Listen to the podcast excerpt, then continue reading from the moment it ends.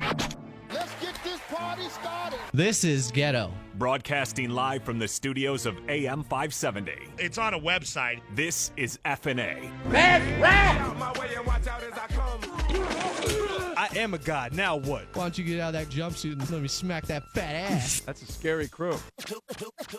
As far as the product goes, uh, voice of a new generation, man. You guys are the young guys. Are really at the top of their games. The two of them had something in common. We bring you radio ecstasy. oh, it's beautiful. Broadcasting live from the studios of AM 570. FNA. F&A. Let it happen. This is the FNA podcast. Thursday edition of the FNA podcast. It is Kevin Figures and Adam Osland with you as always. on a Thursday. You know what that means? It's a throw that ass back Thursday. Hey, hey, she had a fat ass. You know, what I'm saying? Oh, you know what I mean? My bad, my bad. Ain't my fault. It's all good. Speaking of, in studio today, I'm sorry. Speaking of what? Uh, throw that ass back Thursday. All right, just want to make sure we get the right context. I don't know. After you go from that soundbite, I'm like, hold up. What are you trying to? I don't know what you're alluding to. The I, I don't. She's a girl.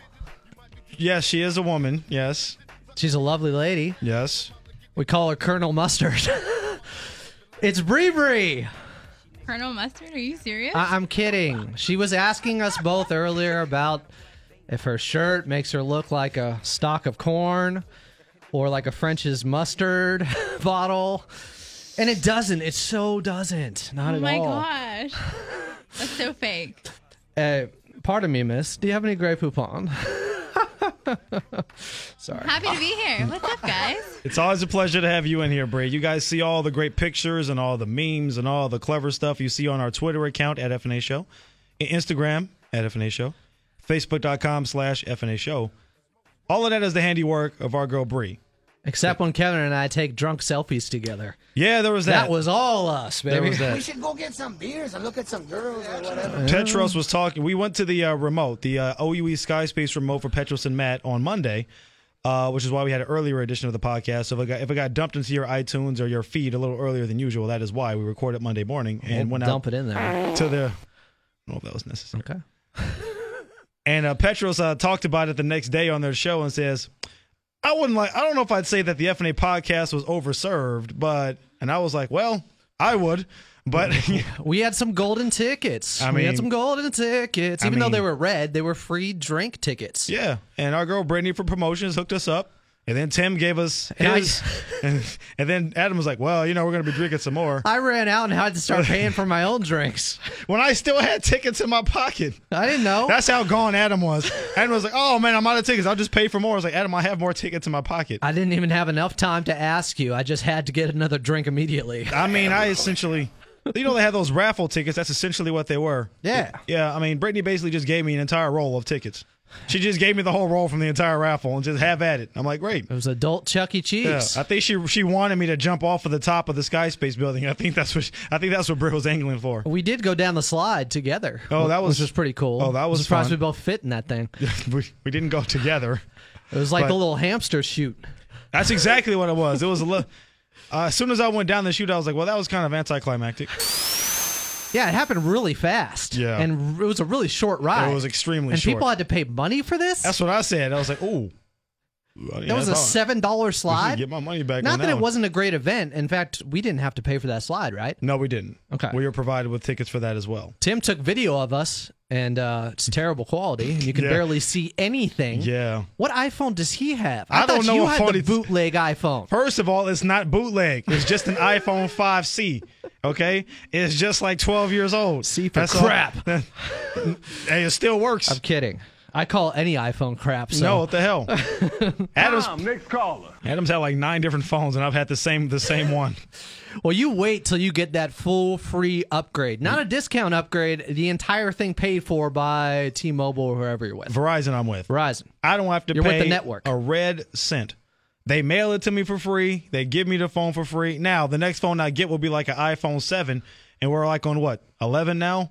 There's an X in there. Yeah, no, it's XS X- or X12 or XB or double XL or They're a grand for a phone, right? Yeah, they're like is wrong, bitch. yeah, the mo- they have like a couple of different tiers, and the most expensive one I believe is like eleven fifty or something. And it's Not basically the size of an iPad. Yes, it's pretty big, It's large Yeah. and in charge. They're just all merging into one. pretty much. All your computer stuff is going to be done in one little contraption, Except not the biggest. You can't even fit the phone in your pocket one anymore. device. Yeah, It's a I had much. to get, you know, I have the uh, Pixel 2 Right. from Google, but I didn't get the XL version. I got the smaller one because I don't want it to look like, you know, I got this huge bulge in my pants any more than usual. That's not sexual? It's like, yeah, why'd you bring your laptop? It's like, it's not a laptop. That's my cell phone, brother. Sorry. Yeah.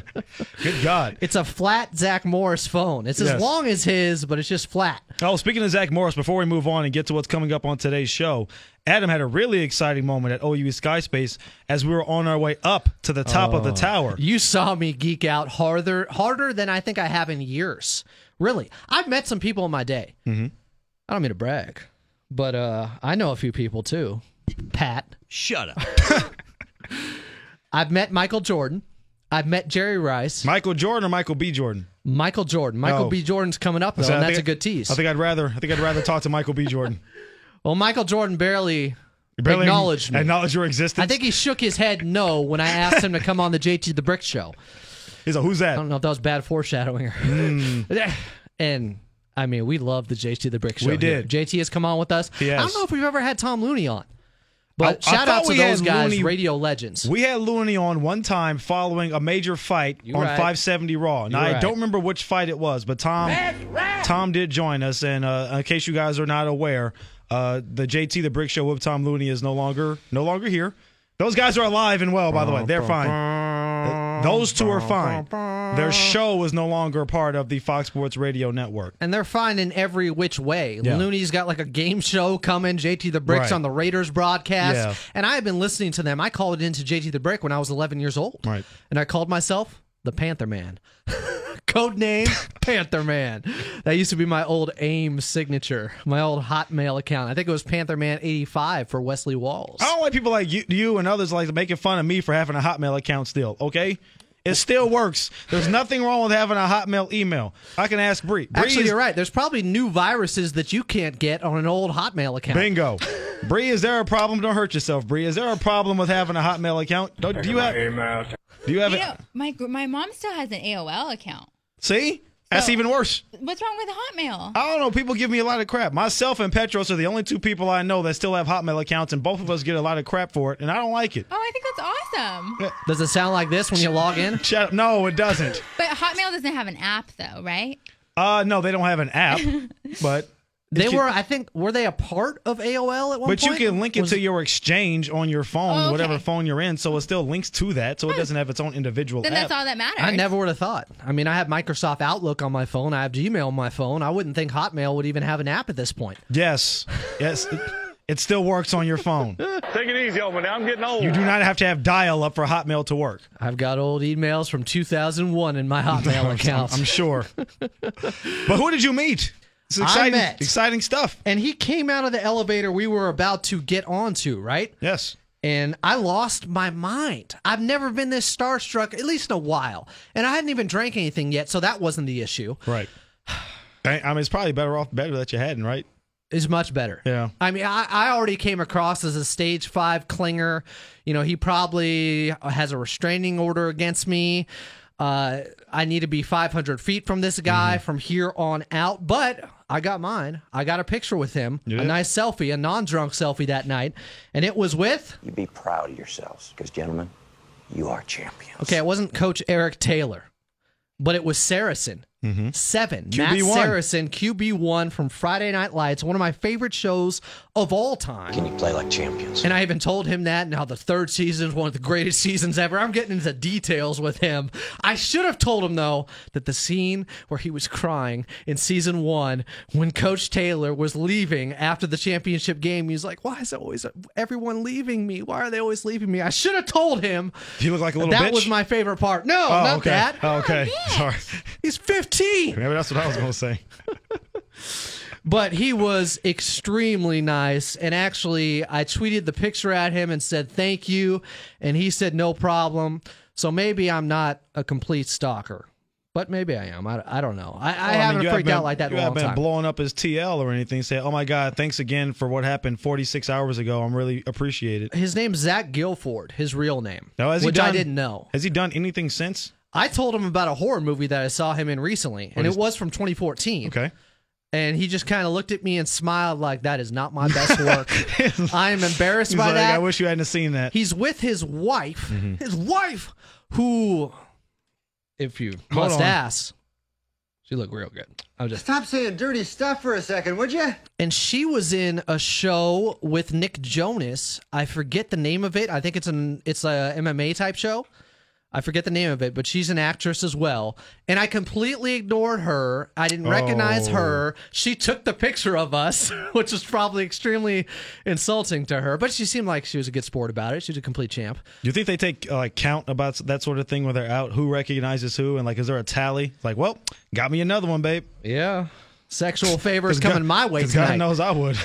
like, oh, that's one more that recognized me from my C movie, Miss Sharknado XD, only available on Hulu. You saw Tara Reid out there? Yeah, I, I have I've also met Jason Streets from the show before. you were telling us about that. he That's was right. the quarterback in the wheelchair. He gets paralyzed in the first episode, and he becomes a really critical uh, character throughout it. And he was super nice. I've had a picture with him. So, am I going to meet Michael B. Jordan next? Am I going to meet Landry, who was also in Breaking Bad, and he's in the best season? And I can say that now because I finished season three finally of Fargo, which is the best show, one of the best shows of all time, along with Friday Night Lights. Also, one am I of the going to meet the entire cast? one of the best episodes of Black Mirror. Uh, Hmm. Landry is in as well. Okay. Yeah. And he was the kicker. He was the kicker, Good kicker, not an idiot. not at all. not liquored up. well, there was that one scene where they all got drunk on the field, but I mean, whatever. They're kids. What happens? Yeah. Uh, okay. On today's show, by the way, as we often get into tangents here, go on the beaten Well, path. I'm and- sorry. It just seemed like a pretty big freaking deal. That I mean, Jake, Jacob, and I tried to hold the elevator for you, and Adam was just out here just nerding out on on uh, you know on QB one. Jacob thought he was taking a picture with me. I was like, "Are you idiot?" no, he's not taking a picture with me. This is Matt Saracen over here. Adam even called him seven. He had As we sex came out, with Coach's daughter. after he came off of the, and the coach caught him doing it too. Every man at some point in his life is going to lose a battle. You lost a battle there, Eric Taylor. your daughter had sex with your quarterback. No, I think he was all for it. And Matt was like a son to him. Yeah, but it was just weird when you actually see it, though. I mean, they weren't doing it. They were like just, camping near a lake. It was after sex. They were just kind of laying there. They talking smelled it probably. Whatever. That'd be even worse. Can you play like champions? Uh, ask your daughter. Uh, anyways, so yeah, I met one of my heroes, and it was really cool. And the picture is on Twitter if you want to check it out at follow Adam A. On today's show, though, things pertaining to what's happening right now. Well, on the back end of the show, we have TMZ News, E News with TK Trinidad. Not in studio, but that's okay. Oh, well, She's got a good phone line. good. It's not a payphone. Uh, it's not a rotary phone. Is it a burner phone? It's not a Bryan Cranston burner phone from Breaking Bad. I mean, TK knows people in all high the in- burner phones in Ozark. important people in high places. You know what I mean? So you gotta always stay on the move. Yeah. So And she also knows us, which takes her down a notch. this is uh, a notch. Please, at least two. can't get much further down the totem pole than us two. That's for damn sure. Uh, she comes up with some good e news coming up in the final segment, segment number two. I'm really excited for this one. It's been a while since Kirk Morrison has joined us on the show. Yes, that Kirk Morrison, Oaktown in the building. Yeah, you know what they are? Home of the whistle. Well, you want to woo woo? That's only in the morning. Soon to no longer be the home of the Raiders. Then they almost crashed the Ford Probe at the very end of that Hey, they news saved segment. it. Almost don't mean nothing, Adam. They still saved it. they were fishtailing only into for parked cars and then blow through the stop sign in this old classic YouTube. Hey, Just like video. Lil Sis said when they talked about the whistles being just for decoration, that was just for show. Them acting like they was about to crash was just for show. That, Well, you was, wanna woo woo? that was just for the cameras. That's all that was for. It was just for the cameras. They almost set off a line of car alarms. It was almost like that moment in The Dark Knight where he gets on the motorcycle Hmm. and the car, because the Batmobile or whatever they called it in that movie, it exploded. And then he shoots out of the motorcycle. Right. And he's underground and he's shooting all those parked cars, which he's just assuming there's no one in, I guess. I'm Batman. He's taking some risks there. I'd say so. But You know, the Joker was on the loose in that semi, so he had to. But that's what it would have been like with Bubb Rubb and Lil Sis. And little there. sis out there. That's right. So Kirk Morrison, of course, drafted by the Raiders, played a long time with them, finished his career with the Bills and the Jaguars, but now an analyst on the Rams radio network. Also does college football for ESPN. He's actually in Baton Rouge, Louisiana, just catching a flight, as a matter of fact. He says he's going to check in as soon as his flight lands down there as LSU gets ready to take on Louisiana Tech. So he's on that call this coming Saturday. And he also does work for Sirius XM NFL Radio. Was on with our friend Cole Wright, who we should bring back on the show sometime soon as well. He and Cole uh, did a show uh, for Sirius XM last night for the NFL channel. You see Cole all over the place on Yeah. the NFL Network, and you Also on also the see Dodger him with channel. the Dodgers on Yeah. Spectrum. Yeah. if you got it. Uh, anyways, There are a in- few of you who do. in first off today, before we get to Kirk, before we get to TK Trinidad, and your Spider Man winner. Oh, yeah, looking forward to this. The person with the best call of the week. We had one on Monday, but it wasn't very good. We have a few calls to get to today. The winner will get the new Spider Man game. It's just called Spider Man. It's not Spider Man 4. I know there have been multiple on the PlayStation system. This is on PS4, and it looks to be pretty amazing. People have been waiting for a long time for this web slinging game. This is the uh, the ad you've been seeing running on. I mean, basically any game you've watched the last couple of weeks, they've been running this ad with these really cool effects. Looks Spider Man. Yeah. Looks almost like a movie. I don't think the Juggernaut is in it. That's okay. Kingpin might be. No, I hope so. Because it looks like the Sinister Six is in there. I got some of those guys. Good. The Electro. Too- The Shocker. The sh- yes, Aren't those two guys got kind of the same? I would think so. Did they change the name? Is that PC? No more Shocker? Because I that, don't know. that hand motion that douchebags make, frat fraternity boys. I don't know if Wichita changed- State's still the Shockers, right? They are the, still the Shockers, Yeah. but they but their mascot is like buckwheat or something. It's like wheat. It's like a like wheatgrass. Okay. Yeah, it's like a wheatgrass thing. So it's not actually like a guy shocking you. Wheatgrass shots at Jamba Juice? Yeah, it's really weird.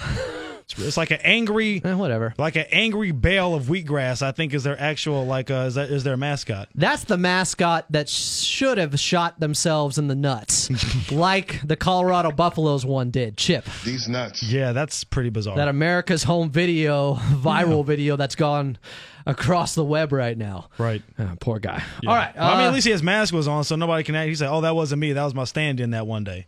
and mascots don't have nuts. They can't. The suit doesn't have any. It doesn't show that. Even when you watch like a King Kong movie, you never see his nuts. You never see his reproductive organs or anything like that, like you should, right? I don't Like I want to. I'm about to say, is it like we should or like a? Well, you're really digging into the details there, Adam. Okay, sorry. Let's get into the details of these rumors going around with the Los Angeles Clippers and Jimmy Butler. And first off, It's go time. Let's rock. oh, oh, who's saying this song, Bree? Clock's ticking, dude. Adele, Oh, of okay. course. Oh, that's right. That's right. Should have known. Should have heard it coming. Sorry. Uh, oh, there was Michelangelo at the end of that, waiting for his pizza to get there from Domino's in the Ninja Turtles movie. Wait, There's a big poster outside for that. Are you gonna watch it?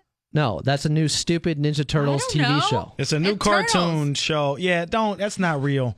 Real or How fake? do I know it's not like a reboot? It's not canon. Nah. They're gonna have a Nickelodeon channel, right? They've Fake. been on the Nickelodeon They channel, have. I think, for a while. Yeah. There No, have been I know. all these different iterations of Ninja Turtles cartoons. All bootleg. No, They they're don't gonna do count. like a re- like a real channel where they show all the old, really old shows, As they like should. Rugrats and like Oh, really? Because those are the only things that matter. I TV Land? that. Cartoon Land? Like a like a TV land. You get Rugrats, you get Rocko's Modern Life, you get Doug before they effed up the, the intro song. Doug. And all the real stuff. Yeah, now I'm in. Oh my god, and Arthur. Arthur had like a Backstreet Boys episode. I had I ordered it on DVD. It was a big deal. And what about the yellow school bus, which is like what you look like today? The Magic School bus. The magic school bus, the short school bus. Yeah. Yeah, I don't That's think it was, it wasn't a short bus. It was short. It was short. You're calling me short and wide because that's what buses are. They're short See, and that's wide. that's that's what I thought. You're just was looking to be is I offended would over not there. compare her to a bus. I don't know if I that would be the most. All day long, Bree is making me wear it because I didn't get her a quote unquote birthday gift, which I was going to pay for dinner or whatever we're doing after the show tonight. That's what we usually do. And she said, You don't even get me a card? Really? And then, of course, Kevin gets her a card and Hey, makes me look like a giant a hole, like a deadbeat friend. Look, man, I just Thanks did a lot. that I just. I look worse than usual. I just wanted to. That's not possible. I just wanted to give her. I just wanted to give her, show her appreciation. That's all it was. I, just, I figured Adam would. Apparently, give I didn't take the I hint from know. her Twitter account that said cards are so much better than presents. I didn't even see that. Cards greater than presents. Oh my gosh. I hadn't even I seen her did on tweet Twitter. that. Was it How am I supposed to get a card when it I don't have a car because it's in the shop right now? Oh my god. And I, I'm. Uh, so- it You don't know or about my after I gave you the problems. card that you'd sent that tweet my out? birthday was on Monday. It was. You had, you had three days. Well, you know I planned at the last minute. Yeah, I do know. If you that. wait till the last minute, it only takes a minute when you procrastinate like I do. Do you think Jimmy Butler's gonna look good in Clipper White? Yeah, Adam, let's ask our Clippers uh, pre wanna and get off post this game host here.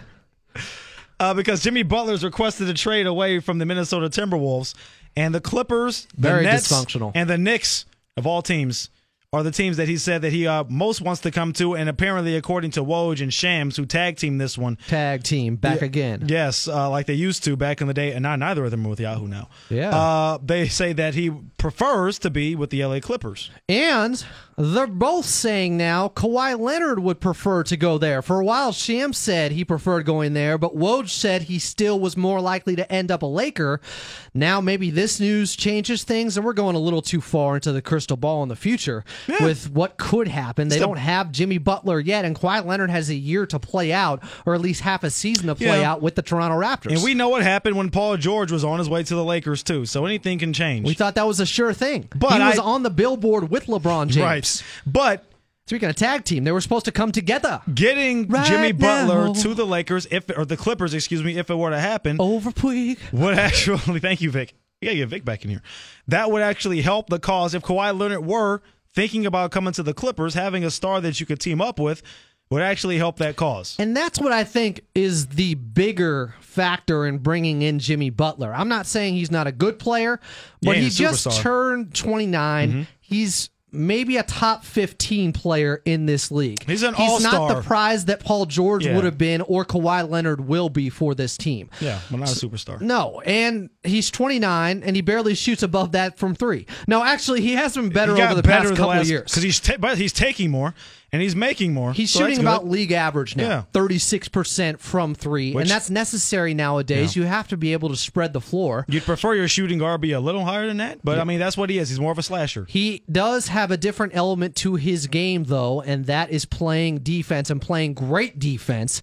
He's one of those guys that actually wants the challenge of guarding the other team's best player, whether it's a guard or a small forward. And we know how many of good, uh, good players there are at both positions in the Western Conference that the Clippers could use him for. My only issue would be Uh-oh. there's two guys to me that are somewhat untouchable when you're talking about Jimmy Butler. Okay. Again, because of his age, because of his injury history as well. Which people aren't talking about. He's only played more than 70 games once in the last five years. He's missed about 60 games combined the last five seasons while he's been young. So we're almost entering Blake Griffin type territory. Now, I do think Jimmy Jimmy Butler's a better player right now than Blake Griffin, most definitely, especially because of that defensive element. But he does have a lot of miles on him too, and a lot of injury baggage because he played for Tom Thibodeau and he was averaging almost 38 minutes a game as a Bull. Right.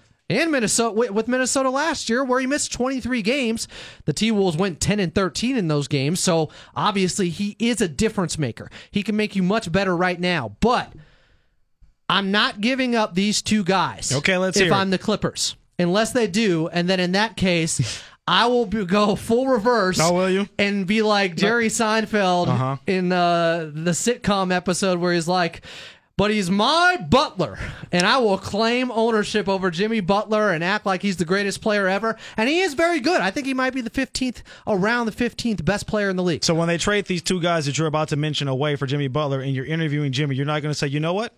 I like you, but not more than those two guys they shipped out. You shouldn't be here right now. The Butler, You know what. Jimmer? You, Jimmy, Jimmer. Yeah, let's get Jimmer dead in here. So you know what, Jimmy? You shouldn't be here. Uh, you have no Jimmer business. was drafted much higher than have Jimmy no was, business being here, right? about 25 Hey. spots higher. but he's averaging like 75 points a game in Indonesia or something. So good for him. and I do like Jimmy Butler a lot. But so who are the untouchables, Adam? If he's already said that he would like to come to the Clippers, Correct. then don't give up Tobias Harris or Shai Gilgeous-Alexander for him. Don't give up those two guys. There has to be another way to get him. If it's not through a trade, then wait for free agency. And I know there's risk there, of course. If he goes somewhere else, he might be happy. He might pull a Paul George. But I'm willing to take that risk because it's Jimmy Butler, because the injury history, because of his age, because of the lack of three point shooting. But he does have a lot of good things going for him, and that is tenacity on the defensive end. And he is a guy that is hard. He's a hardcore. Like like a hardcore clipper that Steve Ballmer wants. He wants to win. He's tired of playing with young guys who he has been critical of with the Bulls and now with Minnesota. So I'll say this. I don't think you have much to worry about when it comes to Shai Gilgeous-Alexander because of what you just mentioned. I don't think Thibs has any designs of having a young player on that roster trying to rebuild. He's in win now mode. It is an advantage that Thibs is the president of basketball operations. Now, I don't know how much longer that's going to be the case because him and Glen Taylor Could have be been butting year. heads for a little bit.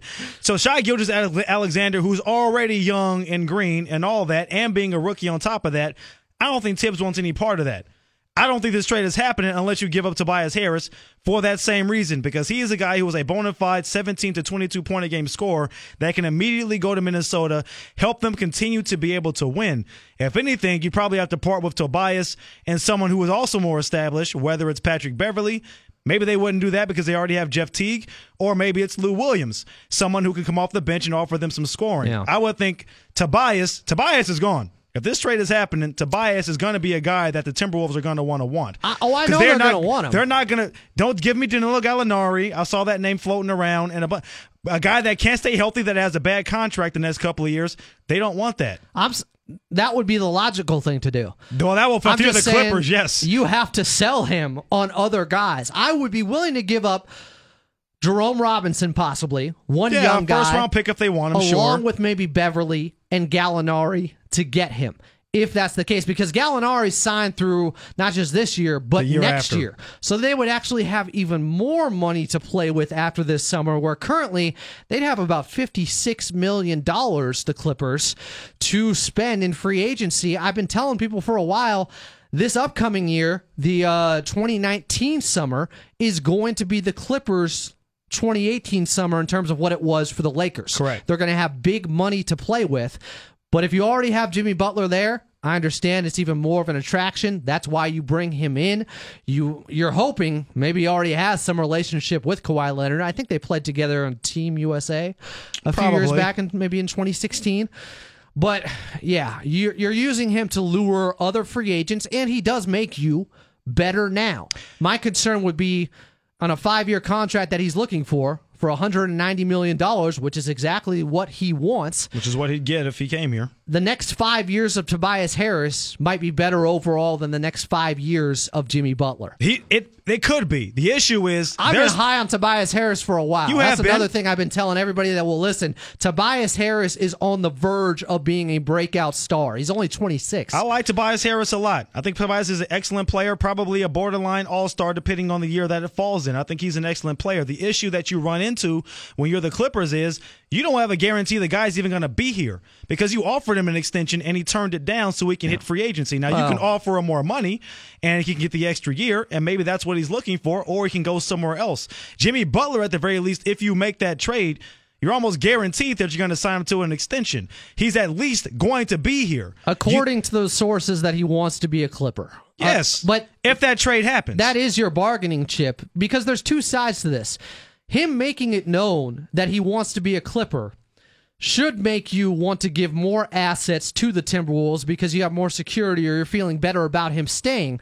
The other side of that is, though, that means maybe you can get him in the offseason and preserve your assets and use those to get somebody else. Now the problem is well, you wouldn't have enough. If the ultimate plan is, and I saw a, tweet from Arash Markazi, and he didn't he didn't say sources, he didn't say anything. He's just like Jerry West's plan is to bring Kawhi Leonard and Jimmy Butler together next season. Oh, so what that's based on? I saw don't that know. tweet too. I It's have like- no clue what that's based on. Well, whose plan wouldn't be that? Of course, you'd like to have that, or Klay Thompson, or Now- Kevin Durant, or Kyrie Irving, or some of these guys that are going to be available. If that is your ultimate goal, some of these assets that you have are going to have to be moved somewhere anyway because you just can't afford to pay all the keep all the assets you have, bring in Jimmy next offseason and bring in Kawhi next offseason. No. If it's me, I'd rather have the first domino fall first. And if all of it's going to cost me is a guy that may not be here next year anyway, and another veteran player that frees up even more money, whether that's Lou Williams, who signed an extension, or Pat Beverley, who actually is on a non guaranteed contract anyway, he's going to be off the books anyway next year.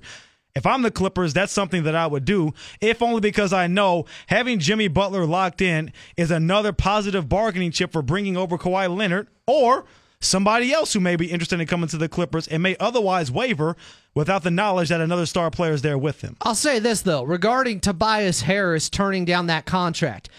It was for $80 million. He can make twice that after this season. So, of that. course, he was going to turn down that contract. I don't think that's an indication that he's not going to re sign with the Clippers. That's just smart. He had to do that, and he's betting on himself. I think he's going to have his best season. He's primed for it right now. And last year, when he came over to the Clippers, he averaged 20 a game on 47% shooting from the field.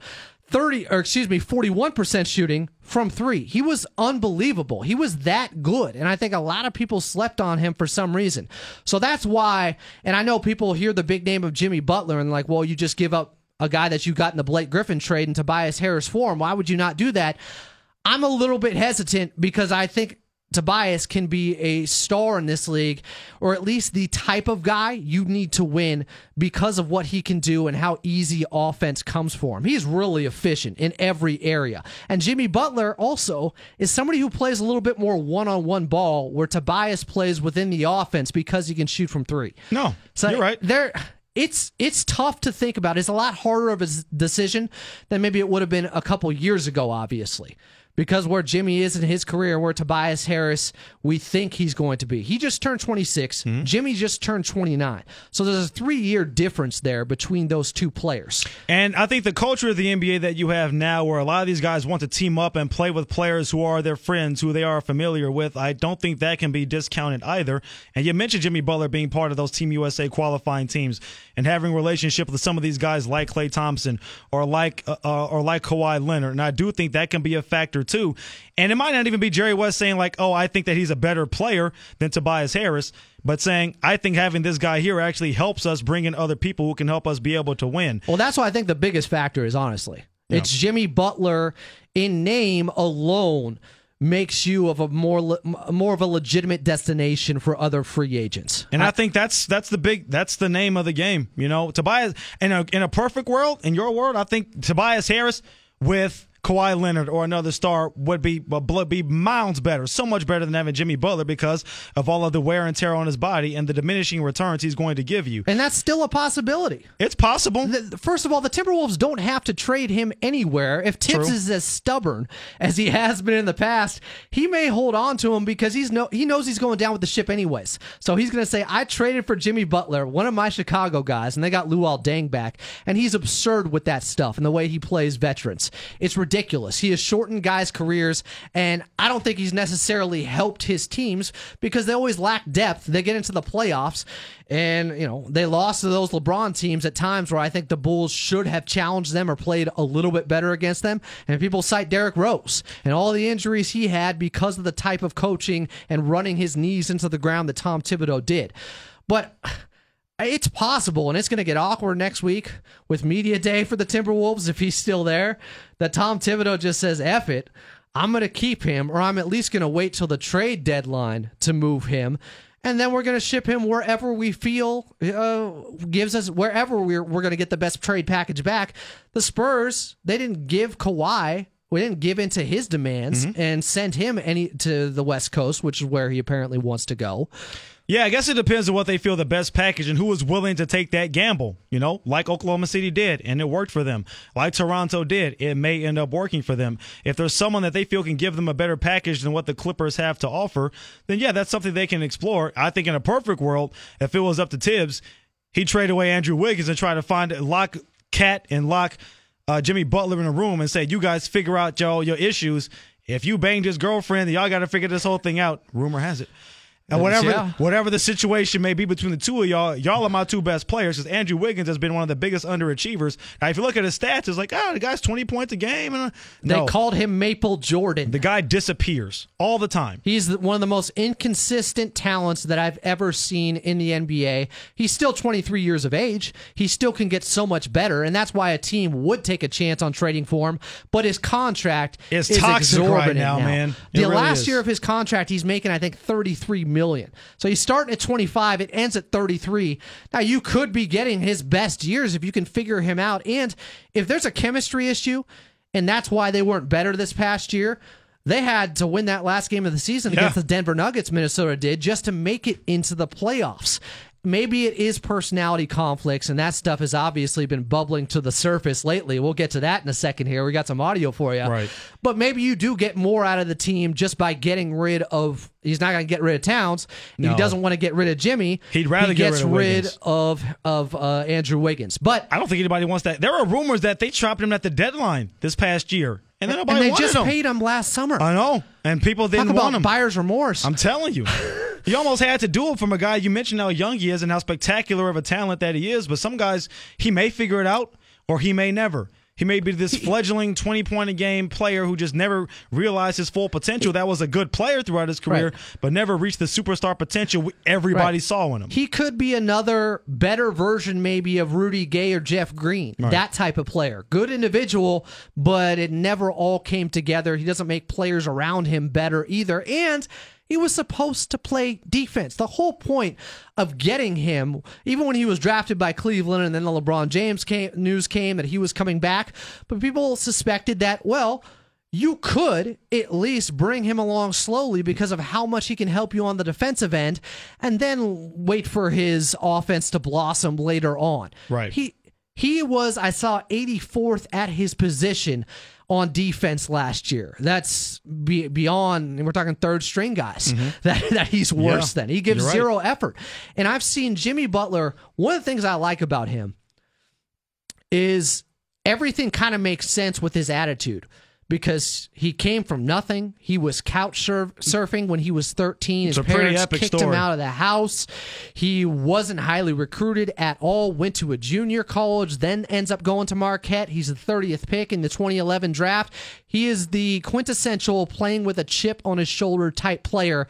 And so he just has no time for these guys that don't want to win and don't want to play hard all the time, which is what he criticized Karl a couple Anthony years Towns ago. for. Yeah, Karl Anthony Towns. He called them soft last year, right before the playoffs, and he called the new baby Bulls when he and Dwyane Wade were there with Rajon Rondo, and there was a schism in the locker room there between the young guys and the old guys. Even though Rondo took the young guys' side and said, "My old veterans wouldn't have done this to me," but Jimmy Butler said, "We don't play hard all the time," and the Clippers would embrace somebody like that. He's Wouldn't they? perfect for them. They won last year on toughness and grit and hard work. So, look, if they get him, even if it takes Tobias Harris, I'm not crying about it. I'm not. I don't want to say it's similar to the Mac trade where it's not the worst oh thing. God! No, no, it's not similar Well, to no, the Mac trade. we said at the time, I don't love it, but I don't hate it either. Right. It could fall From that somewhere in yes. that range. From that standpoint, yes. And there's a lot to like with Jimmy Butler. I just worry about the miles on him a little bit. I worry about that too. For me, I think it'd be a bit of a home run for him. I like Tobias Harris. I don't think I like him as much as you do, but I understand why you like him as much as you do. And getting Jimmy Butler, who's a bona fide All Star, you mentioned, brings some grit and grind to that team, to that locker room. That helps some of those young guys like Gilgeous-Alexander and helps develop them. It's only going to make them tougher. For when they bring another star coming in next year, because we talked about this arms race between Jerry West and Magic Johnson out here. I mean, you get find a way to get Jimmy Butler in here, and then you steal away Kawhi Leonard. That takes a lot of shine away from what the Lakers did this offseason, bringing in LeBron James, especially if they, for some reason, can't find a Robin to bring next to LeBron for the next couple of seasons. And people keep wondering why are guys not wanting to play with LeBron to the level we thought they would? Mm-hmm. Why aren't they clamoring to get to play with LeBron James? And we've talked about this at times, and it can be difficult. But Kawhi Leonard, in particular, and somebody like Jimmy Butler, who is rumored to be a guy that wants to be the guy. Who will be more perfect than Kawhi to be with him? Well, yeah, and in a franchise like the Clippers, that's more low key, that doesn't have the media spotlight, that doesn't have all the drama, the baggage, LeVar Ball, all those things. Doesn't it seem like a better personality perfect. fit? Doesn't it seem logical? Jimmy Butler wants to be the Batman on the team. Now, if Kawhi Leonard were here, everybody would know and acknowledge that Kawhi Leonard is the best player, the best player on the. Kawhi could give two F's about being the front man and being thought of as the team leader in the locker room. Jimmy can do all the interviews. Jimmy can go to the podium after every big game. Jimmy can do all that stuff and be the face of the franchise, and Kawhi Leonard will sit back here averaging triple doubles and win a Defensive Player of the Year and not say a damn word. Yeah. So to that point, to your point, it's a perfect marriage between the two. Kawhi Leonard will be the only bona fide superstar who wouldn't mind the guy who's worth of a worse player than him being the face of the franchise. It will work out perfectly for them. My only issue is finding another way to get him without giving up Shai Gilgeous or Tobias Harris. Both those guys are off limits, but they do have a 2021 first round pick because next year's first round pick only belongs to them if they're in the lottery, the Clippers. Otherwise, Boston gets it from Memphis back when the Clippers traded for Jeff uh, Green, who they when they were in a win now mode and trying to find that small forward. Another team that was you know kind of hoodwinked by Jeff Green and his talent. Right. It's tantalizing, but it hasn't been able to work out. Right. There are guys like that, and Andrew Wiggins could be the next one, and He that's really like it. disappointing. It's tough because he has a higher ceiling than both him and Rudy Gay. Easily, easily. People thought he had MVP type talent, and you teamed him up with Karl Anthony Towns, and then you found a way to swing that trade for for LaVine, who had the injury, and you bring in Jimmy Butler. I mean, this was supposed to be a good young big three to build around. It's really disappointing, to be honest with you. The good thing is for me, the Clippers are winning in either way. Oh, if they don't sure. make a move, they're okay. Stay the course with the plan you've I, already had. I think they'll still have a chance to make the playoffs. It's going to be really difficult, no doubt. But they'll have, with what I saw last year, them winning 42 games with all the different issues they had going on with that team and the roster turnover, with a little more stability this year, with a little more health on their side, and I don't see how it could possibly get worse than it was last year. There's just no way. They were so snake bit. Can you get? Can I get they get? could contend Yes, sure. And my God, for the this- for the A spot. yeah, no, no doubt, no doubt. If you get more than 15 games out of Danilo Gallinari, I'll take it. I mean, my God. Played 22 games. Patrick Beverley played 11. Milos played 40. It's unbelievable what happened to this team, but it's that identity they have now that I that I'm happy about. The culture shift, and Jerry West is a big part of this and a Yep. big part of what's going on right now. People think he's some passive figurehead.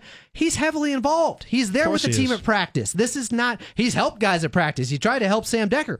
Nobody could help Sam Dekker with his three point shot. Unfortunately, last Sam's year winning off the court. I'll say that. yeah. Uh, but this would be a huge boon for the Clippers. I just think if you can also keep Tobias Harris somehow, then you're in elite, elite company. And then if you can somehow figure out how to get him with Jimmy Butler Yeah. and Kawhi Leonard, then you might be in the elite of the elite in the Western Conference. I just think that'd be a difficult uh, proposition to do. Well, the hope is that the the T Wolves are in such a difficult spot because Jimmy Butler is maybe you know not even he's going to get fined and not come to practice, and they just feel like they have to get rid of him. And there's that uh, different philosophy with the owner and Tom Thibodeau, and maybe. Maybe something major happens there, and they say we are going to try to do a little bit of a rebuild. And maybe they'll take a young guy in Jerome Robinson and Lou Williams for Tom Thibodeau to still have a veteran to work with, and Patrick Beverley or some package with uh, Gallinari. That's the hope. It, it would be nice. We don't know what other teams are offering though either. Right. Because So- somebody somebody's going to throw their name into the hat. The Lakers haven't been talked about. There are other teams, I'm sure. Who are, I guess the Miami Heat were interested, but they have they don't have anything anybody wants. And the Lakers They ain't trading for Tyler Johnson, so that's not happening. There's that issue of all the guys they signed, they have to wait till December 15th mm-hmm. because they signed so many guys during the summer. I don't know if the T Wolves will have that much time. We'll see. This could escalate quickly. Yeah, I mean, this we're on the eve of training camp of media day, like you mentioned a second ago. real ugly. And apparently, he wants to get traded before me. I, my my guess is he wouldn't show up, right? I wouldn't. I can't imagine Jimmy Butler showing up to media How much day. is the fine? How, I mean, the guy's making 15, 20 million I, I dollars a guess he's waiting to get that next contract, Yeah, anyways. I don't think I don't think it matters. My guess is he probably wouldn't even show up for media day at that point. Speaking of how toxic things are, and guys vilifying each other through social media, Stephen Jackson, who I think is rumored, not rumored, he is friends with Jimmy Butler, or their boys. He took up for him on his Instagram when he saw that Andrew Wiggins' brother, Nick Wiggins, got on Twitter responding to, I think it was Adrian Wojnarowski or Yep. Shams' tweet, It was. retweeting that, quoting it, and then also saying, Hallelujah! We're getting rid of Jimmy Butler, he's implying. Get rid of this guy. And so all the issues behind the scenes were thrown out into the public. There's obviously a big rift between him and maybe Cat too with his girlfriend, but definitely with Andrew Wiggins. And so here's what Steph said. They uh how they sh- or excuse me not Steph with um well Stephen Jackson I should call him that Stephen Yeah, Jackson Jack, come on. Action Jackson a guy who nobody should mess with You don't want that smoke, trust me. he gave his two cents on how Andrew Wiggins should have handled the situation uh, and hi with his brother. This how the conversation should have went with uh Andrew Wiggins and his brother when Andrew found out his brother sent out that tweet about hallelujah and all that, right? I'm Andrew Wiggins. Say, big bro, I don't think you should have sent that tweet out. Why you say that? Shit, because you know Jimmy Butler, man, he, he played with a lot of heart. He played hard. He played with a lot of heart, and I ain't got no heart. Now you want to get on social media and talk about Jimmy? We lose him. My team ain't got no heart. Now if you gonna if you gonna take me uh, to the Wizard and uh, help me find the yellow big road to give me a heart, then cool. You can talk about Jimmy all you want, cause you know I ain't got no heart. So shit, you gonna take that back or, or tell me find the yellow big road and take me to the Wizard, man? Cause shit, I ain't got no heart at all. That's why Cleveland traded me. No bullshit. You ain't got no heart. And your brother, you ain't gonna play basketball. Why you worry about that, bruh? But like he said, keep that same energy. No BS. And Now- tell, I like how Cat he was acting like he was acting like if he was on stage and he was actually playing one of the you know the Tin Man or something. Man, I tell him I got no heart. it's awful acting, but I appreciate the effort by Captain Jack there, man. It's good. Uh, we're not in Kansas anymore. We're we're in Stephen Jackson yeah, we- territory. We're in Oaktown or something. And he's as real as the streets By as the the, way- Mountain Dew Code Red was. and one of the nicest people you'll ever meet for sure. But if you cross him, I mean, I remember he was played for the Clippers At a strip club. Yeah, he came to the Clippers Hit him briefly with your car. a couple of years ago, and after the game, always nice, always willing to talk, Yeah. very cool, very down to earth guy. Not, He's got some Matt Barnes in him. very much so. They're cut from the same cloth. Exactly. Those two type of Yeah, guys. Matt they just just put here- up with zero nonsense. That's the thing. They no BS. Those are good friends to have. Cats like Matt Barnes and Stephen Jackson. Especially when you ran into the crowd, a guy throws a cup of ice in your face, and Stephen Jackson sticks up for you. Right. Hits that fan in the face with his forearm. Talking about the malice in the palace Yes, now. that- that's a not guy- that we condone that. That's a guy I won't have in my back though. I'll say Yeah, that. He's in the foxhole with you. No doubt. Then Stephen Jackson responds on Twitter to some of the hate he got for Right. calling out Andrew Wiggins. He said, My bad. Y'all don't like the truth. I'm going to bed. Got a 6 a.m. workout. Love to ball. Get better, gang.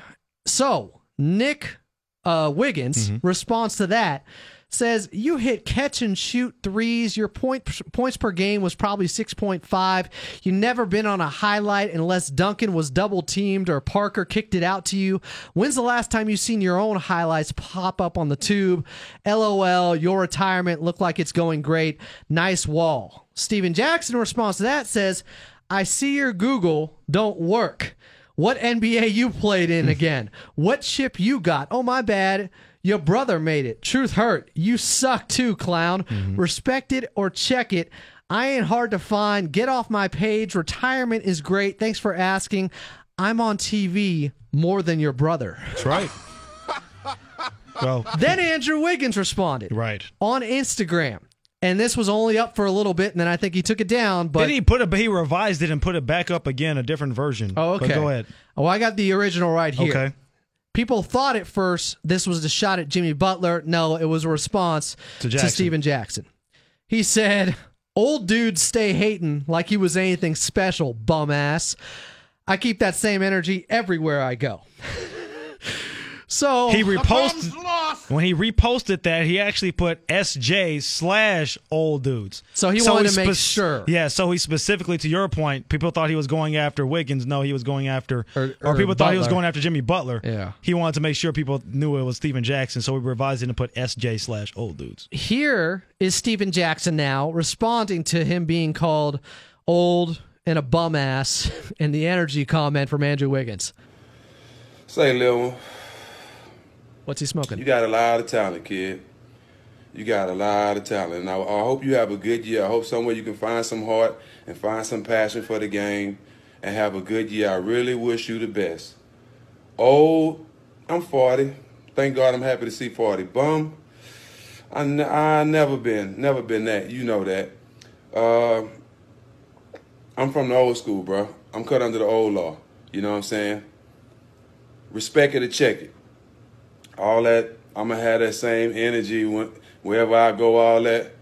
Say, man, make sure your energy straight when you see me, bro. All right? I'm pretty sure you know who I am. Make sure your energy straight.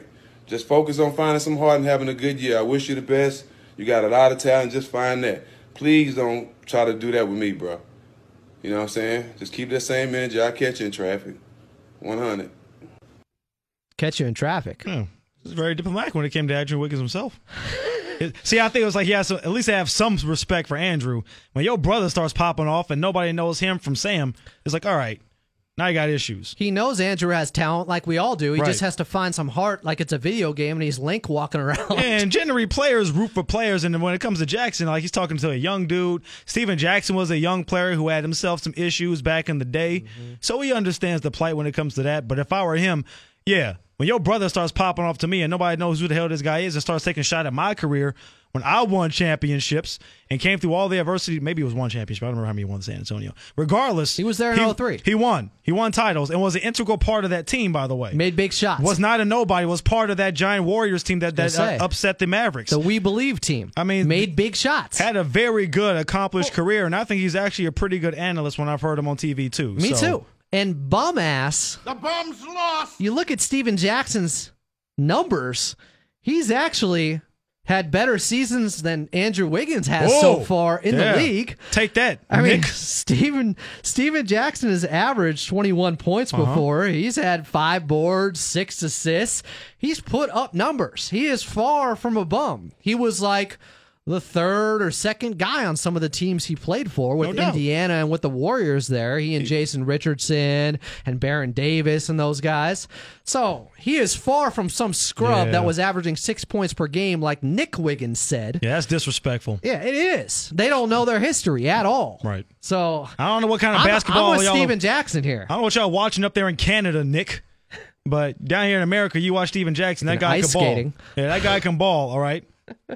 Oh, you're talking trash, going my guy Stephen Jackson. Yeah, right. I've always been a big fan. I actually Me too. Uh, Me too. bought a Stephen Jackson's Pacer jersey right after the Malice in the Palace. Well, you shouldn't endorse such violence, Adam. I, I, I'm wouldn't not ex- I wouldn't expect that from you. I'm just saying that was a memorable moment in the history of the NBA. No one can forget where they were when that went down, and guys were fighting, trying to fight Ron Artest and and uh, Jermaine O'Neal. Well, Jermaine that- O'Neal had the epic sliding punch. Yeah. I mean, that was like Johnny Cage. he Exactly didn't punch him it in the nuts, but No. He's because he's too tall. If he was a shorter guy, he would have. His punch ended in that guy's face. He did. that drunk, and there was the drunken master dodging. Mm-hmm. Somehow, these hard throws from Ron Artest. Somehow, Yeah. this guy avoided them. We always make fun of NBA players for not being able to fight, but uh, Ron Artest was throwing some bombs, and this guy just drunkenly stumbled through it. It was unbelievable. There are certain NBA players in general. I say, yeah, guys. I mean, look, guys are nine feet tall. No one ever messes with them, so they don't have to fight.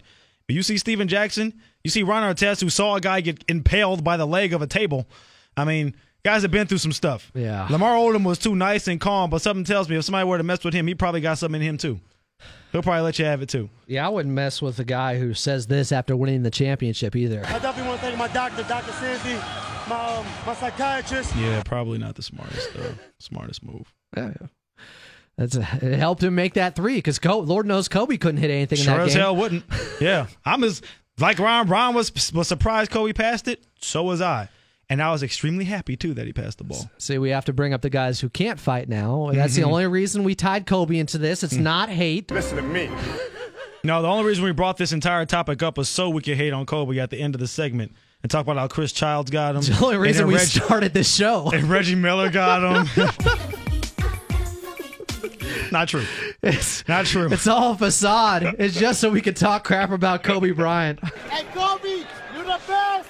Uh, one of our favorites. He's a uh, Golden State Warriors fan, soon to move to San Francisco. So I, we've talked to Kirk about this before, though. So you know he feels upset, as many people in the Bay Area do, and they're losing the Raiders pretty soon too. So that sucks.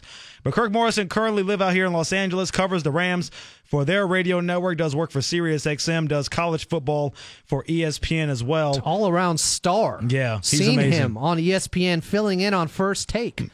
Big things. Yeah. And now he's he's he's It should have been the last take. That was the best first take I've ever seen. Probably. Kirk killed it. and he's going to kill it in the next segment. We hope. He's, uh, his plane just landed, as a matter of fact, down in Baton Rouge. So he's going to take a few minutes, which we appreciate. He's going to join us and uh, go around the NFL, talking some major topics here on the FNA podcast. Kirk Morrison coming up next. Don't go anywhere.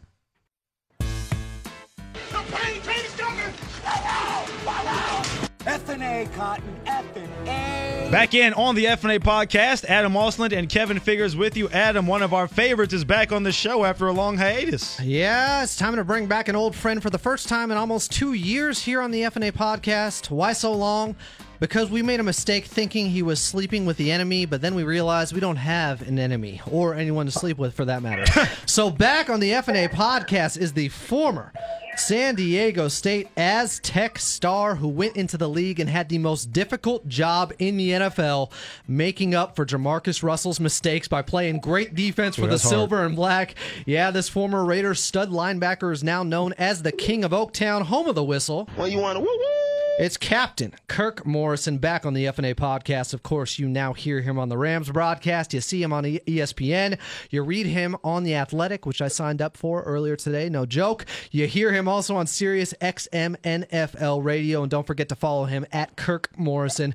Kirk, what's up, man? Thanks for coming back on the show. No, thanks, fellas. Thanks for having me. How we doing?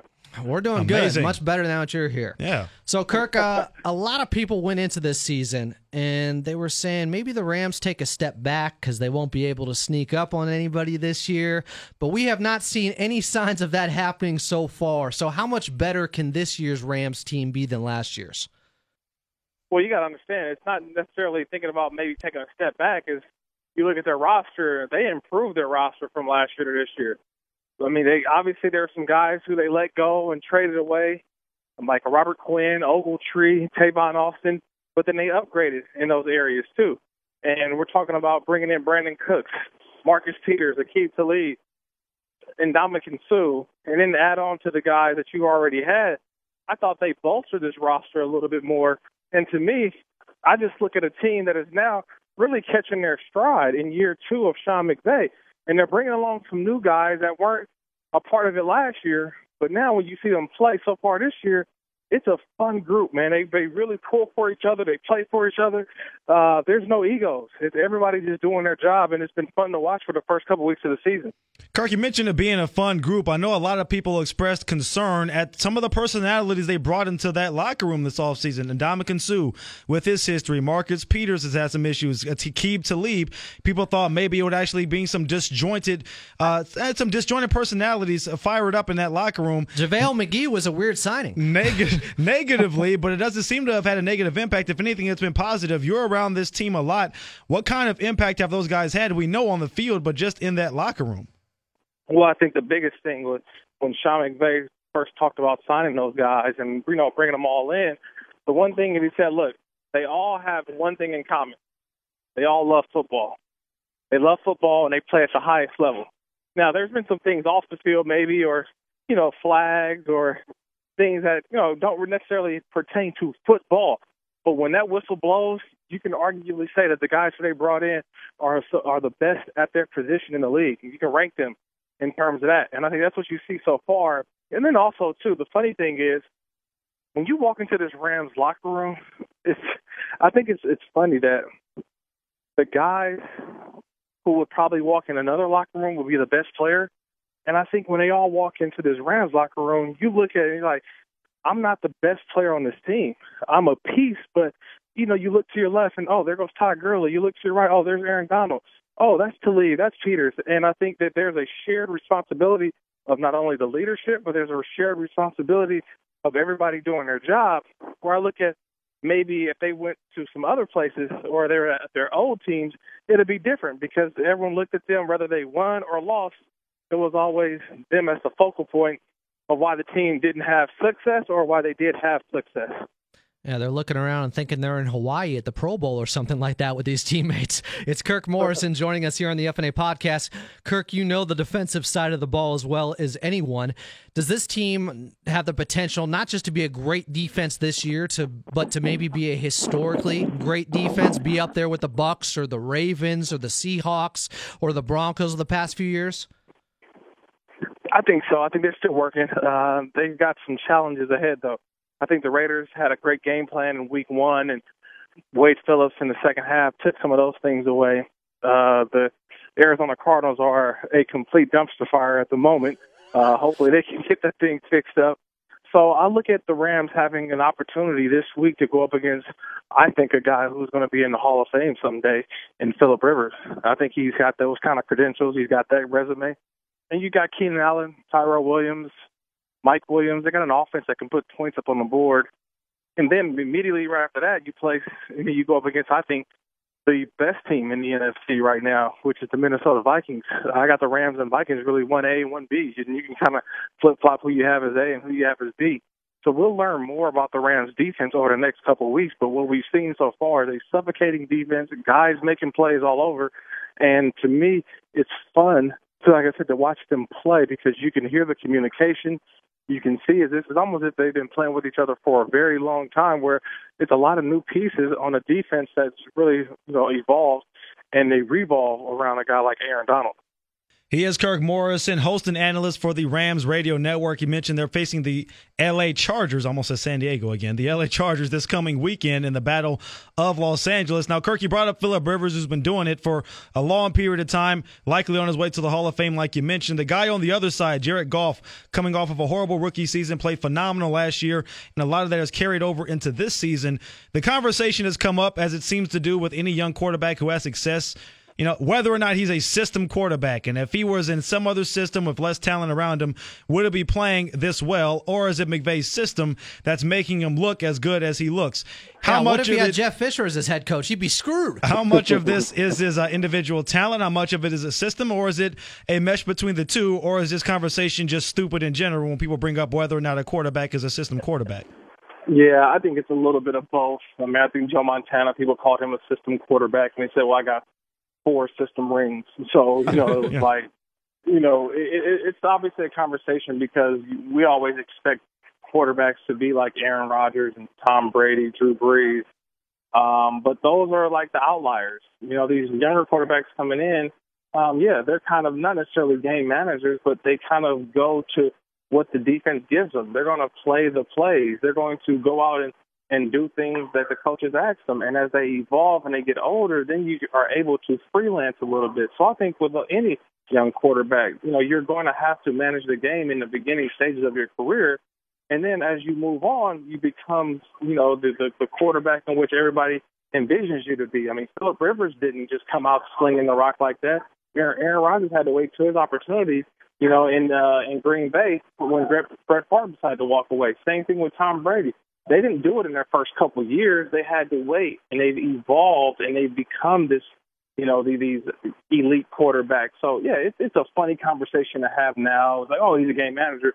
Well, tell me who wasn't a game manager when they first started, and then you tell me how they end their career. I think Jared Goff is on a similar path. I mentioned Jeff Fisher there for a second, Mr. 7 and 9. And since Sean McVay has taken over, he's turned Todd Gurley back into the star we thought he could be. But can he go next level this season? Can he possibly be the MVP of the league, Kirk? Yeah, you know, that's a possibility. You know, we saw it last year, uh, his production and what he can be able to do.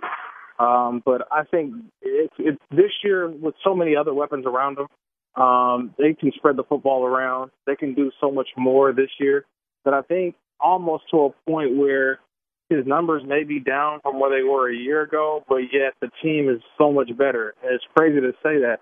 Um, look, he's still the focal point of this team, regardless of whatever happens. It, it starts through him every single game. If he's going, this team is going. So when you throw the MVP word out there, it's like, yeah, I, you can see he's got an MVP potential, but I think the team is so much better offensively than they were a year ago that he can have less numbers and yet the team has more success. It's weird like that, but that's the way I see it. You cover the Rams obviously on a day to day, week to week basis, but you cover the league as a whole. Adam mentioned you co host on SiriusXM NFL Radio with our guy Cole Wright on the final drive a couple of nights a week. From talking about one running back to another and Le'Veon Bell's holdout with the Pittsburgh Steelers, just how bizarre of a situation is that when you have his offensive lineman on the eve of the season beginning, basically throwing the guy under the bus publicly? And most of the time, and you're a player, Kirk, you can speak to this. When a player holds out, you almost never talk about another player holding out or mess with another player's money. Just what was your reaction to the offensive line uh, t- uh, talking that way about Le'Veon Bell publicly, and just your thoughts on Le'Veon's holdout as a whole? Well, I just thought the offensive line just assumed, and everybody in Pittsburgh assumed that, oh, you know, come week one, Le'Veon Bell will be there. And when he didn't show up, everybody was like, oh, he's hurting the team. He's not under contract. The team didn't offer the contract that he felt would be able for him to be compensated. So the contract that he's got offered right now was just what the league mandates him to have because of the collective bargaining agreement. So you can never look at a man's money. You can never look at a man's why he's sitting out, what is he doing, you know what I mean? Because you don't understand it and you're not in it. So I think the offensive line and guys are just uh, obviously they're frustrated because they were talking about it. You know what I mean? They're, like that's been the story. Hey, what about Lev Bell? Lev Bell. And guys just get frustrated, man. He should be here. He should be here. No, he doesn't have to be there. He gets there when he wants to because this is what the rules allow him to do. You know what I mean? Like the rules allow him to sign whatever he wants to sign, and he'll come in and be ready to go. And obviously, look, he's not there, and he's not the problem right now in Pittsburgh. This is a team that is tied against the Cleveland Browns and then got, you know, beat up, uh, you know, by the, the Kansas City Chiefs the other day. So that's not on Lev Bell. That's on the team. And I think now you're starting to sense the frustration and possibly why Lev Bell may have sat out for a little bit to the, the Pittsburgh Steelers always got to get their act together in the beginning of the year. They'll catch their stride. They'll be right where they want to be toward the end of the year. But for right now, they got some problems over there. And to me, it's not because of Lev Bell. Do you think it's a big deal at all? Some fans have been talking pretty pretty negatively about Le'Veon Bell because he's he's putting himself out there. There's video of him out there making a rain at a strip club. He's riding on yachts and dune buggies, and he had an album release party the other day. Uh, do you does that sit negatively with players in the locker room, or does none of that matter? And do you think that the optics of it is uh, is a negative stigma attached to him when people feel he should be out there with his team? Is he under contract? Is not. He is, thing. he's not. You know, and that's something. But people have to realize he's not under contract. A lot of the fans are gonna be upset because they drafted him in the first round of their fantasy, and that's why I always wait until the week one, right before week one, to do a fantasy draft because you never know how these things pan out. I mean, I do it Tuesday night before the Thursday game, and Smart. I think, think people are starting to realize, like, oh my God, I drafted Le'Veon Bell, he's not showing up yet. Because he's not under contract. And if he's not under contract, he doesn't have to do the things that a lot of people are asking him to do, or they should be, or he should be doing. And so, look, you got to take it by a case by case basis. In his case, is that look, I want, I'm, I don't want to be signed for one year. I want some long term guaranteed money for me to go out there and put my, you know, my body on the line. And I get it. Not everybody's going to be in Le'Veon Bell's shoes, but he is trying to set precedent. And look, other teams didn't have to worry about that. You look at David Johnson and the, and the Cardinals; they went ahead and took care of, um, took care of, you know, took care of the contract situation. Same thing with the Rams; they got it done with Todd Gurley. I think Lev Bell wants to have that same kind of courtesy, but it's too late now. That that water's already gone under the bridge, and now this is something that the Pittsburgh Steelers have now created, and they've got to they they've they've made they've uh you know laid in this bed. Now they got to make it. This is this is who they are. Kirk, you were a physical player as a linebacker, of course. I think you had over 100 tackles your first five years consistently in the league. How difficult would it be, and how difficult do you think it is for players right now having to adjust to all these new rules that limit big hits? I'm sure you saw that Clay Matthews sack on Kirk Cousins that could have changed, and I think did change the outcome of that game last week. But just talk about from your perspective how difficult it is on these, these defensive players right now. Uh, it's difficult, but at the same time, you're a professional, and you have to practice it. You have to go out and do it. You have to change. The NFL is changing. You must change. If you don't change, you won't be playing in the league. Yeah, it's frustrating, but this is why you're a professional athlete. This is why you're playing at the highest level, that you can go out and work and try to figure out how do I not have this happen again. And we've seen the number of those helmet to helmet hits from the preseason. They've gone down dramatically. And for the guys who still do it, they're kicked out of the game. And that's remember that was the talk of preseason. We're not talking about that anymore. Now we're talking kind of the hit that that Clay Matthews had on, you know, obviously Kirk Cousins, but that's an issue that we've seen with the quarterbacks. They're going to protect those quarterbacks. So that's almost a different kind of deal than what we're talking about with the helmet rule. Look, there are new rules. You got to adhere to them. If you don't, you won't play. That's the way I was taught as a, as a, as a player. Hey, if you don't do what's right, if you want to hold or illegal contact to five yards, I can't put you on the field because you're going to cost us penalties. You're going to cost us yards. That's what I think NFL players have to learn, and they will do that. Look, is it difficult? Yeah, I'm not saying it's easy, not at all. But I have seen it after, you know, I obviously, you know, doing college football as well. You know, I've seen the targeting rule and what it's done for college football, and it's really taken the head out of the game. I think it's going to be the same for the NFL. Kirk, the team that drafted you, the Raiders, start out 0 2. They got blown out second half against the Rams, like you talked about earlier, but really close towards the end there at the Denver Broncos. And of course, the two minute drill at the end of the game where they man, they really could have used the pass rush against that Denver offensive uh, defensive line, and uh, they're hard to find. Pass didn't rushers. work out for them. Uh, Jon Gruden's trolling us, right? When he has these answers talking about like you know pass rushes are hard to find, and yeah, you know what, we got to figure out different ways to generate pass. He knows that many people are making fun of him for all this, right? He had he's not dumb enough to think that we don't know that he's trolling us, right? Yeah, yeah, he's just he's in a in a in a mindset of you know, obviously they know they had to make a decision, and he's going to have to, you know, live with that decision. That's going to be his mark on the Raiders on his second, you know, coming or his return to the silver and black to the team. Uh, look, I don't think that they wanted to trade Khalil Mack, but when they look at how much he was going to get, because it happened pretty quickly after Aaron Donald signed his deal, the Raiders weren't going to come close to that. They were not going to come close to that number. And so they had to trade him. They had to do what they felt was best for the organization. And moving forward, look, I, I'm I'm not ready to degrade it just yet. I mean, it's the knee jerk reaction because it's right now. We'll see in the next two to three years is it, if this team progresses. But for right now, they don't have a pass rush. They're trying to lean on the guys that they drafted, and it, look, it's going to be tough for them. They they know that. I mean, it's it, they, hard passions are hard to come by, and I, I, I agree with him on that. But I think that they weren't willing to pay the price in which I guess Chicago was going to do, and what other teams were going to do for Khalil Mack. And until then, you're going to suffer from it so yeah, he's trolling because he knows that look, it's a difficult thing to do in the National Football League is to sack the quarterback, and they don't have a guy who can consistently get there. Kirk, quickly, last one for you. What type of impact can Josh Gordon have paired with Tom Brady? He's not going to turn into Randy Moss from 2007, is he? Well, we'll see. He'll have a package of plays probably this week, uh, maybe next week. Uh, we'll, we'll see in terms of what he can do. I can tell you this: if you're able to take the top off the defense, look, you're just you have value in the National Football League. There's just no question about it. We saw it last week with DeSean Jackson. Um, you know, taking the top off the defense. We've seen it. Uh, Brandin Cooks and what he's doing with the Rams locally. When you have guys that have that kind of speed, it makes the defense have to worry about him. I mean, Tyreek Hill is just tearing the league apart right now because of his speed. That you always have to have someone deep. You always have to have someone with eyeballs on him.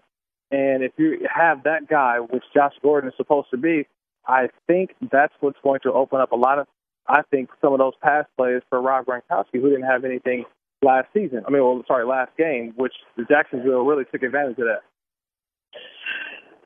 The great Kirk Morrison joins us once again on the FNA podcast. Been too long. You can listen to him once again on the Rams radio network. They'll be having the broadcast of the Chargers and the Rams this coming weekend. He'll also do some college football. As a matter of fact, he's down there in Baton Rouge, calling Louisiana, Louisiana Tech versus LSU, and of course, uh, always uh, does uh, does big work. And we appreciate you joining us. And uh, have some gumbo for me down there, brother.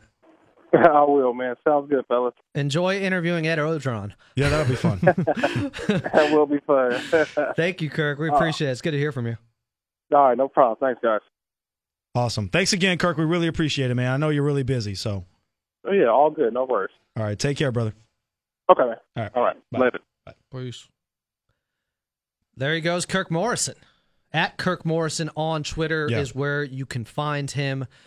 And the Khalil Mack situation is not going to go away anytime soon, especially if they lose again this week and go Yeah. 0 and 3. Well, it's not even about them losing. It's just the way they lose. It's just like you When lose. you're that close you know, against the Broncos Right. and you have to get a stop at the end of the game, yeah, it's just going to highlight the fact of what you're missing. And he puts up, he has the same, if not better, numbers in the Raider defense as a whole. He has a couple Ooh. of sacks, so do they. He has a forced fumble, so do they. He's recovered two fumbles. They've recovered one. Did they have a touchdown He has a pick six. No. So Khalil Mack has better numbers in the Raiders defense as a whole. So what does that tell you? Now, to Kirk's point, Jon Gruden had to have known this was going to be the incoming. You knew that he was going to make an immediate impact, he being Khalil Mack, once he went to Chicago, and there are going to be growing pains with this trade. And we said it. You're not going to see the actual fruits of this trade and see who actually, quote unquote, won it for four years. Because even after those guys are drafted, you know, unless you draft some superstar who comes and lights the league on fire, you know, those guys have to develop after a couple years after you take them. And he is trolling or is stupid with some of the quotes he's had post game, talking about it's hard to find a pass rush. I just can't think he's that or stupid. a pass rusher. I refuse There's to believe he- I refuse to believe he doesn't he's that know what stupid. he's doing. Yes, I mean, he's I- getting off on this right now Yeah. because he thinks he's going to have the last laugh. He does, and that's exactly what it is. Because I saw initially, I just heard the soundbite. I went back and watched the video of it, and the person that asked him, and I think the person that asked him was kind of trying to. Were they leading? Yeah, trying to goad him a little bit too. It was like, how hard is it to find a good pass rusher? And before he answers, he has this giant smirk, and it's very measured before he starts talking. Jon Gruden knows exactly what's going on right now. Yeah, and so does uh, Marquette King and his Yeah. video with Jon Gruden and the Chucky doll and the money around it. What had I said the last two years on this podcast? Marquette King was my favorite Raider player, and he was the freaking punter. The Raiders Because of stuff like that. Now, stuff like that's He is probably why funny. he got cut. Exactly. Too big of a personality for what they need. I don't care, Adam. I love the guy, all right? Yeah. And uh, you know- you know what hurt He is more? original. What hurt more than anything was the penalties. I don't need my punter getting unsportsmanlike conduct penalties for mocking people on the sideline. I think that more than anything, outside of the fact that he had the giant personality, which Right. didn't help. You want to talk about stay in your lane? Yeah, that's I think that, and that's where it turns you off. I don't need my punter getting us 15 yard penalties. He did look pretty good, didn't he? Rush for like a 30 yard gain one time on Against a fake punt or muff punt or something. That was during their magical 2016 year. Uh, they beat Jacksonville when Jacksonville still sucked. Something tells you that wouldn't happen now. He tries that S now, somebody's gonna come knock his head off down there in Jacksonville. Yeah, even their special teams is loaded. They're loaded with heat-seeking missiles, straight. missiles and guys who can tackle. Yeah, someone who could tackle back in the day was Kirk Morrison. I think I told him I won Defensive Player of the Year on Madden with him like three years in a row. Beast mode. True story. Did you make him actually better? Did his Nope. stats or did his attributes So- increase? Yeah, so what happens is the more and more you play with a team or a player, depending on how well your team does, they get better or worse. And he just got better and better and better and turned into like one of the best Mm. linebackers in the entire league. He was the Lawrence Taylor version Then of he- Kirk Morrison. Then he got too expensive and I had to cut him loose. Oh, Yeah, sorry, Kirk. like Marquette King. yeah. You rich motherfucker. I said, I said I can't pay the middle linebacker that much money, man. I'm sorry, brother. You know, you can go to Chicago with Khalil Mack, bro. Well, he was kind enough to still come on our show today. That's right. Sorry, Kirk. Coming That's- up next. That's why I said it after he got off the air. Someone else who's kind to come on with us every week and talk geek news, or excuse me, TMZ news. Yep. Geek news was on Monday. It's Mm-hmm. TK Trinidad with her TKO of the week coming up as well. I wonder if it'll be a dude since the last couple have been girls. Yeah. Odds say we're in trouble, Kevin. Never tell me the odds. But we have to look at the pictures anyways. Yeah. TK Trinidad coming up next with E News here on the FNA podcast. Stick with us. Thanks, Kirk. Hello, what have we here? FNA Cotton, FNA. Back in on the FNA podcast, Kevin Figures and Adam Osland with you once again. To get in touch with the show, by the way, Twitter at KFig1s where you can find me. You can find Adam at follow Adam A. Coming up, we got the big Spider Man video game for PlayStation 4 giveaway. That's right. Looking forward to that. And we always look forward to this. One of our favorite people. Unfortunately, not in studio with us this week, but she is indeed back. TK's bringing you that heat. The latest news, gossip, and all that. TK, hey what's up? guys. We missed you in studio, but you're here, so that's cool. Oh well, thank you. And your Uh, phone I miss usually you sounds too, good, maybe. shockingly.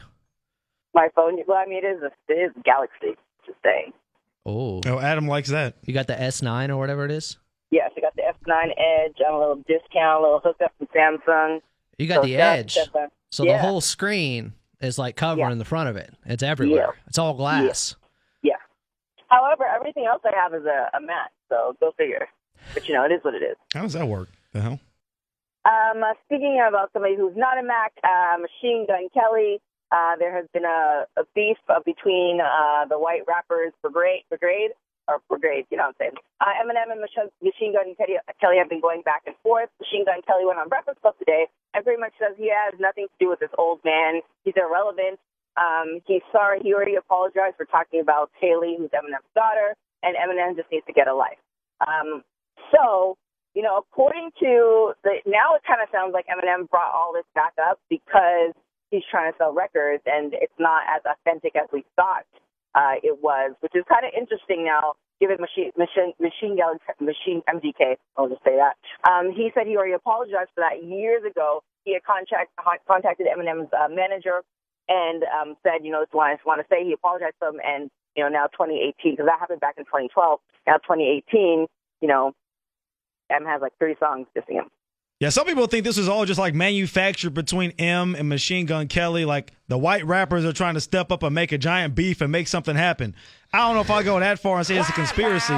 But I will say, Emin, first of all, Eminem knew it was gonna, you know, cause a groundswell of controversy when he opens up the first track of the album and starts going after everybody, Mhm. especially someone like Machine Gun Kelly. Most of the album is a diss track on Kamikaze. No. I'd say there are good raps on there. There's good writing. There aren't a lot of good songs. it's Good not. raps on there. Oh my gosh. There okay. are the good flows. Okay, good cadence. I like Eminem, and I uh, like the difficulty and technical degree of all his raps on that album. The problem is most of the songs aren't that listenable. So he you has mean a bunch there are- of bad choruses? So there's a good, there are good bars, but not actually good song. Individual bars. lyrically, it's strong.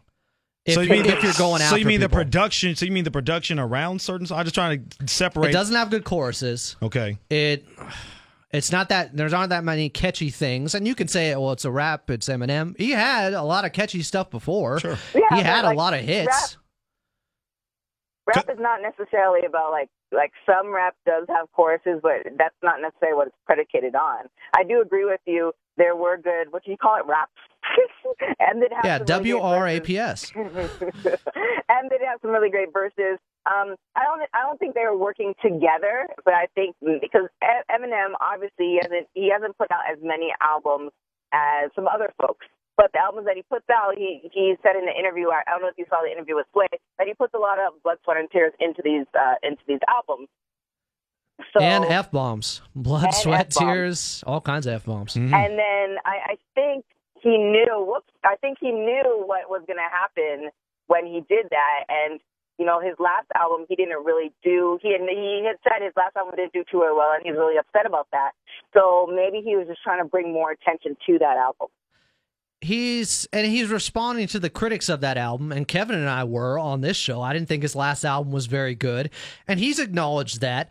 But I love the wit that he has. He, he's probably the best battle rapper that I've ever heard, at least. Best mainstream one for sure. There are some guys Yeah. who do nothing but battle rap who will probably murder him. And- but generally, yes. the kill shot track that went after MKG, as you said, TK. I thought it was brilliant. I thought it was a perfect response to MKG's Rap Devil song, Yeah. Mm-hmm.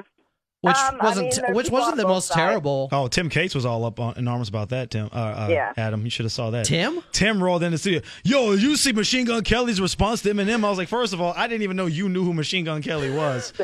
like that. I'm down. First of all, Di- TK, this is a guy we work with here at the station, as white as you can get.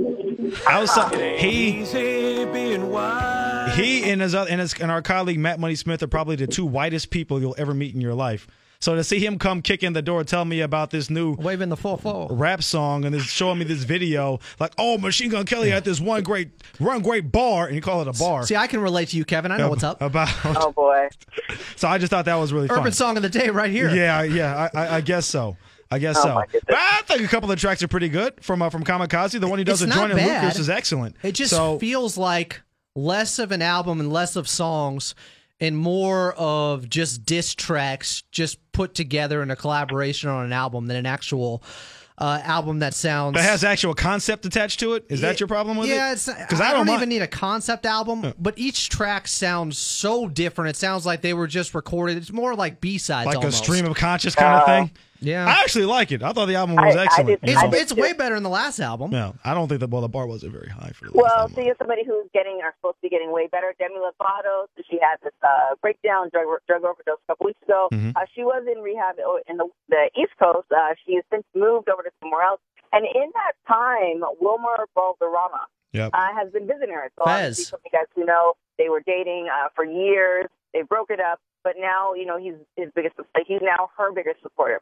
Now um, we don't know if they're together, um, but you know, in relationships, depending on what type of relationships you have with some folks, sometimes even though you might not be together, they're always going to be your biggest supporter. And he seems like one of those people that no matter you know where they are in life, if something happens, he's going to drop you know whatever he's doing and uh, support her. So you know, hopefully she's getting well and everything's going well with her. Because he knows if he doesn't, Red Foreman's coming his way with a foot up his ass. You dumbass! Oh my goodness! Or you still care about him. We saw this with Khloe and Lamar Odom when he was going through his last thing. She was clearly with Tristan Thompson at that point. Ariana still cared about Mac Miller. Right. So Oh this my is not totally uncommon. It's true. Well, no, it's a little bit different. The reason Ow. what, I- what I'm saying it's different is that they already like they've dated other people, and you have, or some people are lucky enough to have people that you might have been in relationships with, and you no longer want to be uh, in a relationship with that person, or you know it's not going to work, but that person there, there's still a friendship beyond uh, beyond that. With um with Khloe Kardashian, you know when she went and cared for Lamar Odom, guaranteed Lamar Odom wasn't going through his drug problem this whole that whole entire time. They would still be married. So you were saying that Wilmer Valderrama and uh, Demi Lovato will still go and have lunch and actually be friends, even though they were broken up. Is that what you're saying? And they had both Yeah. moved on? They both did move on. They both were dating other people. I mean, And not- Lamar Odom hadn't moved on with going to the Bunny Ranch? It Yeah, seemed like moved, he had a lot of new yeah, relationships. He moved on to a whole Oh, bunch boy. of different people at one time. Oh goodness. So moving on. You can't move on from VTB. That's right.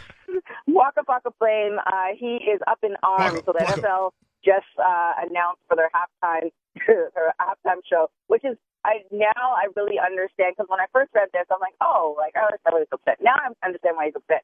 They announced for their halftime show in Atlanta, the A ATL? ATL is going to be Maroon Five. Yeah, who doesn't love Adam Levine? Come on. Come No. on, TK. ATL is You wanted OutKast. I did too. You could do OutKast. You could do Ludacris. Um, you could do Ludacris. You could do Boyz II Men. You could do ABC. You could do like you can go back in the crate. You could do Usher. There's so many people that rep. rep uh, A lot of people have done Usher and they paid Mhm, for it. So exactly. Oh boy. There's so many people that rep that rep Atlanta that they could have used and done, and or they could have did a whole collaboration, like um, brought back um, So So Def. There's so many things that they could have done, and they didn't do that. They did Okay. Maroon Five. I, I guess I understand. I I brought this up on the air yesterday on our midday show and on Petros and Matt, but only half jokingly about it. You realize that the Super Bowl is a corporate event for a lot of rich white folk. You are not about to have Ludacris and Jermaine Dupri and God forbid Migos and Welcome Future Atlanta. on stage yelling, talking about walk it like I talk it. As amazing as that would be, you have to have someone that has wide commercial appeal. And by the way, the NFL has almost never done this. When Prince performed at the Super Bowl, where was that? That was South Beach. That wasn't in Minnesota. Now there he was dead by the time they did Minnesota, so maybe they could have brought him back. I don't know. he was dead But- anyway. Well, he was back. Yeah, It's, but yeah, so it's never been about- geographically. Uh, it's never been a ge- geographically. Um, um, uh, that's never been a factor in their determining who performs. It never has been. See, here's the flaw to your argument. Okay. Here's here's the thing. You're saying it's you know white folks, old rich money, da da da, and it's not mainstream. But everything around us, down to the McDonald's commercials, the Coke commercials, is hip hop or some variation of it. So even though, for instance, you're not going to do the Migos, you could have done a collaboration or had somebody that had a little bit more soul to them that would bring out the Migos or that would bring out other people where it's representing Atlanta. I understand um no matter where the Super Bowl, it doesn't have to play, you know, presidents to okay, it's we're going to represent the state with all these artists because obviously, like a place like I don't know, South Dakota, they're not going to have as many artists as a place like Atlanta. A place like Atlanta is known for its artists, so it's just kind of like you know, you could have did um, Usher is mainstream beyond the the whole herpes scares and all that. He has an incredible body of work that you could have done that people are aware of and people know of. And the thing is, too, Maroon Five, their their latest like if you compare the two, they still have they both have great bodies of work. I'm not saying Maroon Five is terrible, is a bad choice, but you know, Usher would have been just as comparable. Let me rebuff that though, Yeah. because they always have other artists who come up on stage, and Recently, they're saying that sure. Cardi B and Travis Scott might be the artists that come on stage with Maroon Five.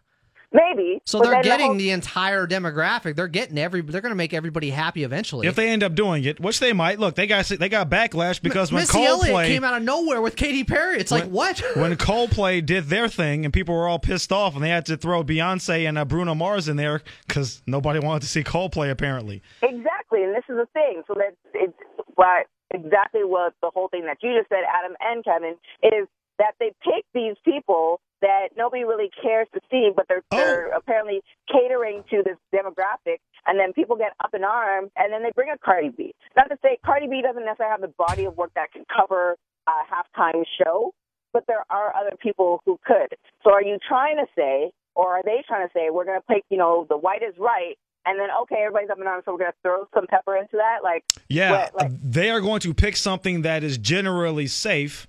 And Maroon 5 is very popular, whether you like them or not. And I'm not the biggest fan of theirs. They got a song or two that I'm okay with. But they are generally, universally, globally popular. They will headline them, and then maybe they'll sprinkle in somebody else on the backside. Maybe they will sprinkle Usher in. He has a big enough profile. That's fine. I understand that. But they're not going to yeah, lead. but then that just seems that just seems um that's just it's ridiculous. I, Like, ju- I think they do this intentionally to Obviously. get even more pub out of it, and then everybody talks about it, and eventually, uh, usually, everyone's somewhat happy. There's something it's- for everyone. It's not like they have a giant version of hip hop. If you listen to Jay Z, he says he's been offered a couple of times and he's turned it down. So I don't know why he'd have any reason to lie about it.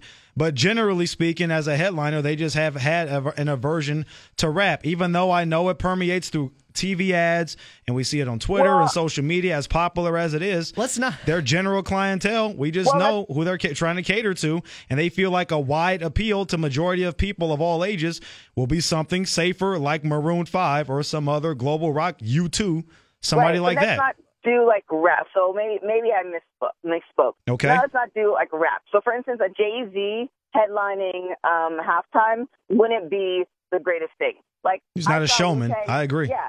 I saw Wu Tang on stage. It was just literally just twelve dudes jumping up and down, Yep. which is fine. I appreciate the music, but there was no performance to it. If they had a Jay Z and uh, Beyonce like they have with the On the Run tour, that makes more sense.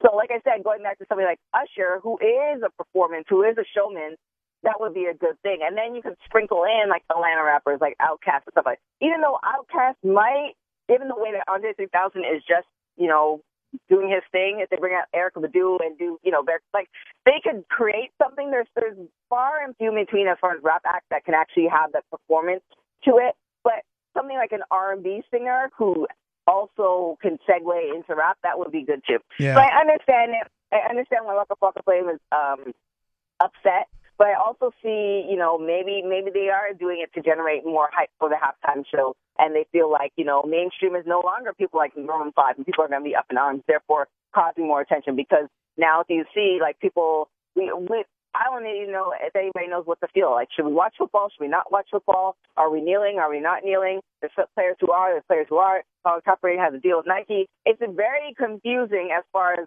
um, how you should, what you should feel with the NFL. As For some, and for some, they just want to watch football and they don't care about any of the stuff that any of the controversy that surrounds it. Let's not forget the Black Eyed Peas once hosted as the headliner Yeah, speaking for of trash, the Super Bowl. Good God, That did not go well, and Yeah. Usher actually He- came Usher up w- then. he did. So did Slash. It was terrible. They should have stayed in the studio. You know, a, a rapper that Oh, would. Now no. he's not much of a performer either in terms of dancing, but who has crossover top forty type of appeal. And I'm not his biggest fan, and we've talked about it a lot. Will be Drake. Drake Oh, at this yeah. at right now will be almost the perfect if you're trying to get rap, hip hop, a little Yeah. bit of R and B, someone who has wide appeal across nations. Yeah. He's not even he's not even American.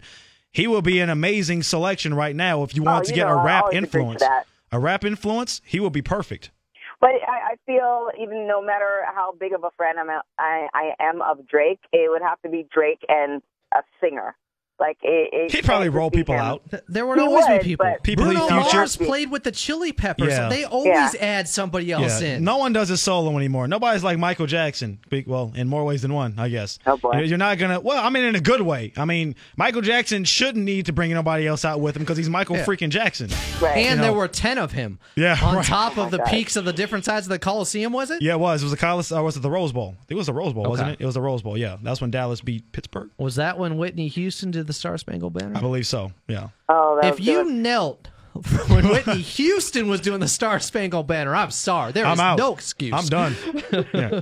So, uh, speaking of somebody who might be a legend eventually, or maybe not, Jon Jones. Um, he's just, I, I, I met him briefly one time. Super nice guy, incredible spirit. I'm just always disappointed with this guy. So he had a fight with uh, Cormier, um, got tested for drugs, and now he had drugs in the system. The rumor was that he was going to be banned for four years. Turns out he was only going to be banned for 15 and 15 months suspension.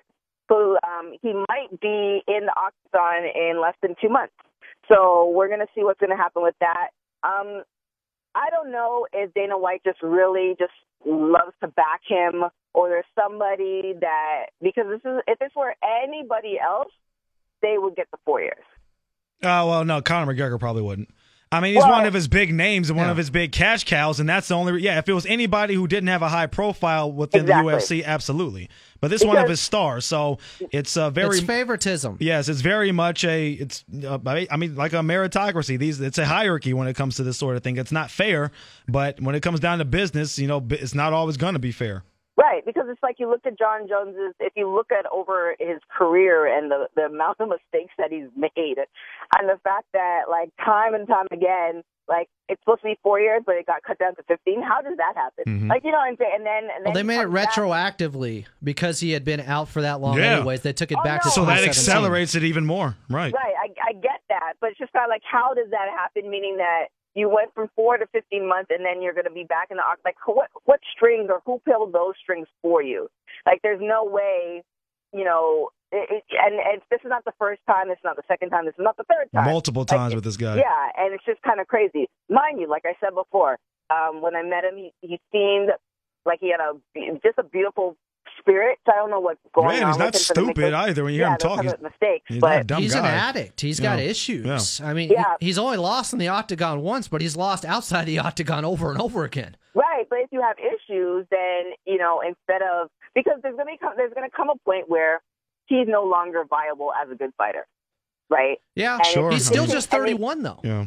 Right. No, I'm, I'm, I'm, I understand that, but there's gonna be, there's gonna come a time where he's not gonna be viable, and so the last mistake that, because he's making all these mistakes, and instead of trying to figure out why he's making these mistakes or putting him into counseling, I'm sure he's done counseling all that stuff before.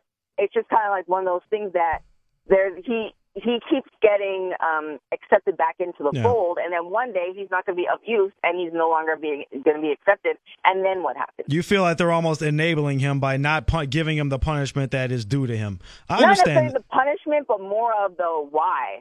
Well, yeah, I mean, I mean, you're not really fully held accountable for all of your all of your missteps, and a lot of time that can be seen as a way of enabling somebody. Currently, his talent outweighs the headache he is. Eventually, that's going to go the other direction, and then he'll really be in trouble. See, that's what I just said, but thanks, Adam.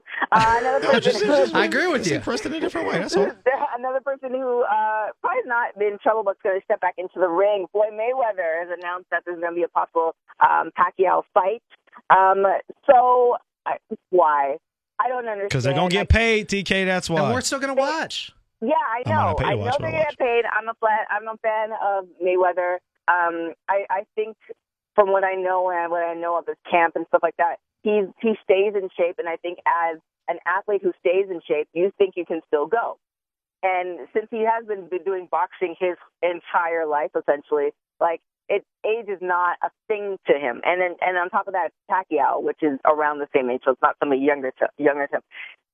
I don't know. The last fight, like I think we are, we all are going to still watch, but the the last fight was just as terrible as all of other, um, all of Mayweather's fights, being that you know he's just that quick. He strings you along, ten rounds, ten rounds go by, and he wins. Um, I do think there's some intrigue because some people are going to choose to believe that Pacquiao was injured and he could have given a better performance than that. But the truth is, before that fight, Pacquiao wasn't the same He going was- back three Yeah, years. it was done before that. And honestly, I'd rather see this than see you know him go out, go against the Conor McGregor in the octagon like they were talking about. Oh, so at least if Floyd is going to fight, I'd rather him actually get in the boxing ring and fight another boxer instead we see see another debacle again. oh no, Co- um, McGregor's going to happen again. That's going to happen again for sure. I enjoyed the McGregor boxing match against Floyd more than the Pacquiao one. I thought Hmm. McGregor actually did way better than he should have. Well, I think he did I as well as Floyd allowed him to too. But that's just my opinion. I, and and he what the, the thing with McGregor is because it's it's something new. So you have somebody who's a top UFC fighter. They're stepping into the ring. You know, they sold it like a WWE match. I mean, Pacquiao doesn't have that. He is not that person. So they sold the match, and now it's just like essentially seeing, you know, uh, a, a 20 year old fight a bear. It's like, okay, well, you're you you know what the outcome is going to be, but you still want to watch until it gets you know blood, and it's like you don't want to watch anymore. So we're going to see what happens with this. Um, I'm I'm for it, but I'm not for it. However, you never know. For the, this is obviously not scripted, so hopefully Mayweather doesn't get too much into himself and think that he doesn't have to put in all the work, like a hundred percent, not like ninety percent. Puts in all the work, and you know takes the, fact that you know takes it for granted that he thinks he's going to win. I don't know the that's guy. Be detrimental. I don't know him at all, but he's all. I mean, the guy's. Uh, no one works harder than Floyd Mayweather does. They say his sparring sessions are epic, and so if he's putting himself in the ring, he's not going to want to embarrass himself, and you're more apt to do that the older and slower that you get. So something Right. tells me he's going to end up working harder now than he ever has been. He's going to take it seriously, and why wouldn't you when you're 50 and 0? And you don't want your record to get stained. It's not like he's fighting a young phenom, anyways. His opponent True. is in the same boat as he is, Right. if not worse. I think there's been more slippage in terms of skill level with Manny Pacquiao than Mayweather. Very true. So another person um, that is having a bit of issues with other rappers. You brought up one of the rappers. So Kanye West. He's been doing a lot of uh, video tweeting and all this other stuff recently, as of late, the last week week or so. Um, so he uploaded and um, uploaded on Twitter, and he was talking about Drake and uh, Nick Cannon. So Nick Cannon did an interview, and he talked about how he dated or did, you know, depending on how you look at it, uh, Kim K back in the day. Now, Nick Cannon, if you've seen his interviews, he is very open and honest and not in a malicious way. He just tells it as it is. Um, so somebody asked him about it. He mentioned about it. Kanye got upset because it's like, look, you could have just chose not to say anything about it. This is my wife. This is, you know, disrespectful, all this other stuff. And then Drake, then Drake also made uh, a comment about um, Kanye being in his feelings and all this other stuff too. So he kind of addressed uh, Drake as well. So Kanye is kind of like he's he has stated in the beginning of the video that he is no longer in the sunken place. He is off the medication and he is thinking clearly. And you know he has all this stuff to say to people who said stuff about him when he was in the sunken place. Him admitting that he was in the sunken place is very weird because the sunken place also pertains to him being in the Kardashian family, which he doesn't acknowledge whatsoever. So I don't know if you saw the movie or not, but that is the latest uh, chapter in Kanye's book for this year. Uh, is this clap back yay? Is this him coming back after everyone that was talking S? I don't think it's a clock back. It's more of a like I'm. Uh, I, I guess you could say in his feelings. Like he he's very he's very out there as far as how he feels. I don't know if he's. I think we discussed the interview in Chicago and stuff like that.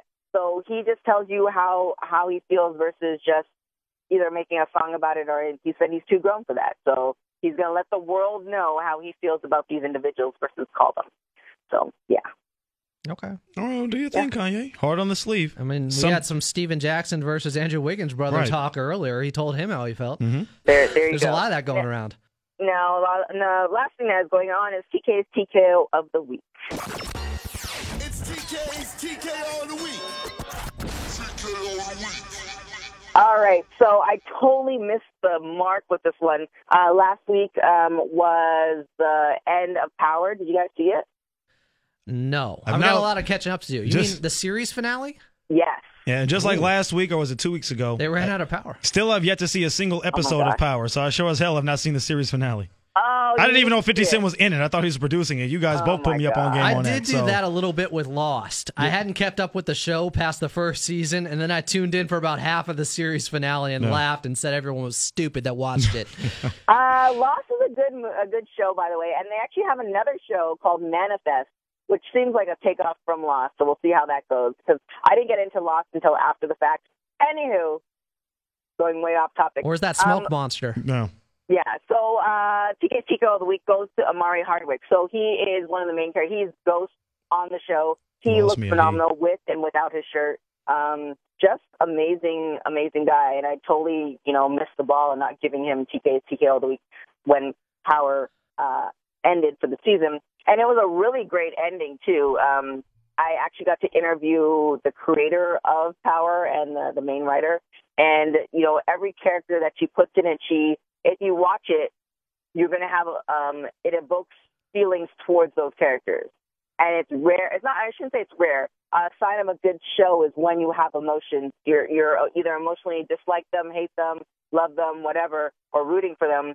That's how you know you have a good show on your hands. Versus, oh, okay, they're just doing this again. Yeah. So really, really great show.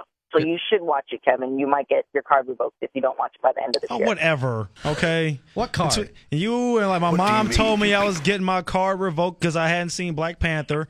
I saw the damn What? movie. Pause. Okay.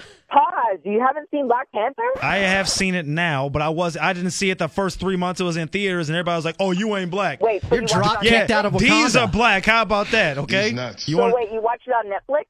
Uh, no, it's on Netflix now. That doesn't count. No, it's on Netflix Oh, now. I You saw better it. at least gone to a dollar theater. It doesn't count. if F you, Adam. It does count. By That's the how you keep your card. Yeah, what the hell? I'm yeah, talking it, about. does, it doesn't count if you watch it on Netflix. Yes, it does. I still saw the No, it movie. Get him, TK. F both of y'all, okay? but I did not see it on Netflix. I saw it in the theater, and I may have been the only person in there, but damn it, I saw it. So I gave to the the I gave to the cause. All right? No, I went solo. He hadn't seen that, but he Oh. watched the Captain America first movie like five times. It's BS. Oh boy, Three times, Wow. Okay? Wow, Three times. Wow. Adam just just kind of laid it out there. That's how you. That's how you doing us now, Kevin. Okay. What doing? Who's us? Doing what? It's a movie, you- and I and saw you the didn't movie. bring a girl to empty theater. That was like a prime opportunity to watch the movie and get a little action. I was between shifts at work. All right. Even better. Three things you could have got done. I can't win with y'all Negroes, can I? That was that. I swear. Am I included in that? 'Cause No, you are not. Cool. Okay. No, Adam, you are not. This is just me and the TK thing on this on this I, I was conversation. confused. Uh, Just a question. No, no. All right, God. all right. I, I, well, I did see it in theaters. Okay, IMAX. Fine. fine. I mean, IMAX too. Oh boy, I think I think Can't take my Wakanda card. Vibranium. Man, forget both of y'all, all right? I'm Uh, gonna come, I'm gonna so come in was here. I'm gonna come here TKO? tomorrow dressed like Prince Akeem from Coming to America. Tell me how black Well, I am. Maybe, maybe. Who was the who, Adam? What happened? Who was the uh, TKO of the week again? Who was the dude that I need to look at? It's we some have light, to look at Omari him. It's some light skinned dude. Omari- Omari Hardwick. Hardwick. He's not like Yes, Bree, I know you. Whatever. No, he's a light skinned dude, all right? I'm looking at him Oh, right he- now. yeah, he's the main star Power. I've seen him in the promotional stuff dope. for it. yeah. Okay, yeah, he's got his shirt off a lot. Okay, he's got some tats here. Yeah, he's got his arms crossed. Okay, he's pretty swole. Oh, pretty. He's pretty everywhere. I'm sure he's a better actor than 50 Cent is in the show. Probably not that hard to do. I'm not going to talk about 50 Cent, so you can you can deal with that. Why not? Is that your homie? You know what I'm talking about him? You don't want him going after you on Instagram? Is he hovering? But yeah, Exactly. exactly. Making memes out of you. Speaking of Yeah. Mayweather, He never stops.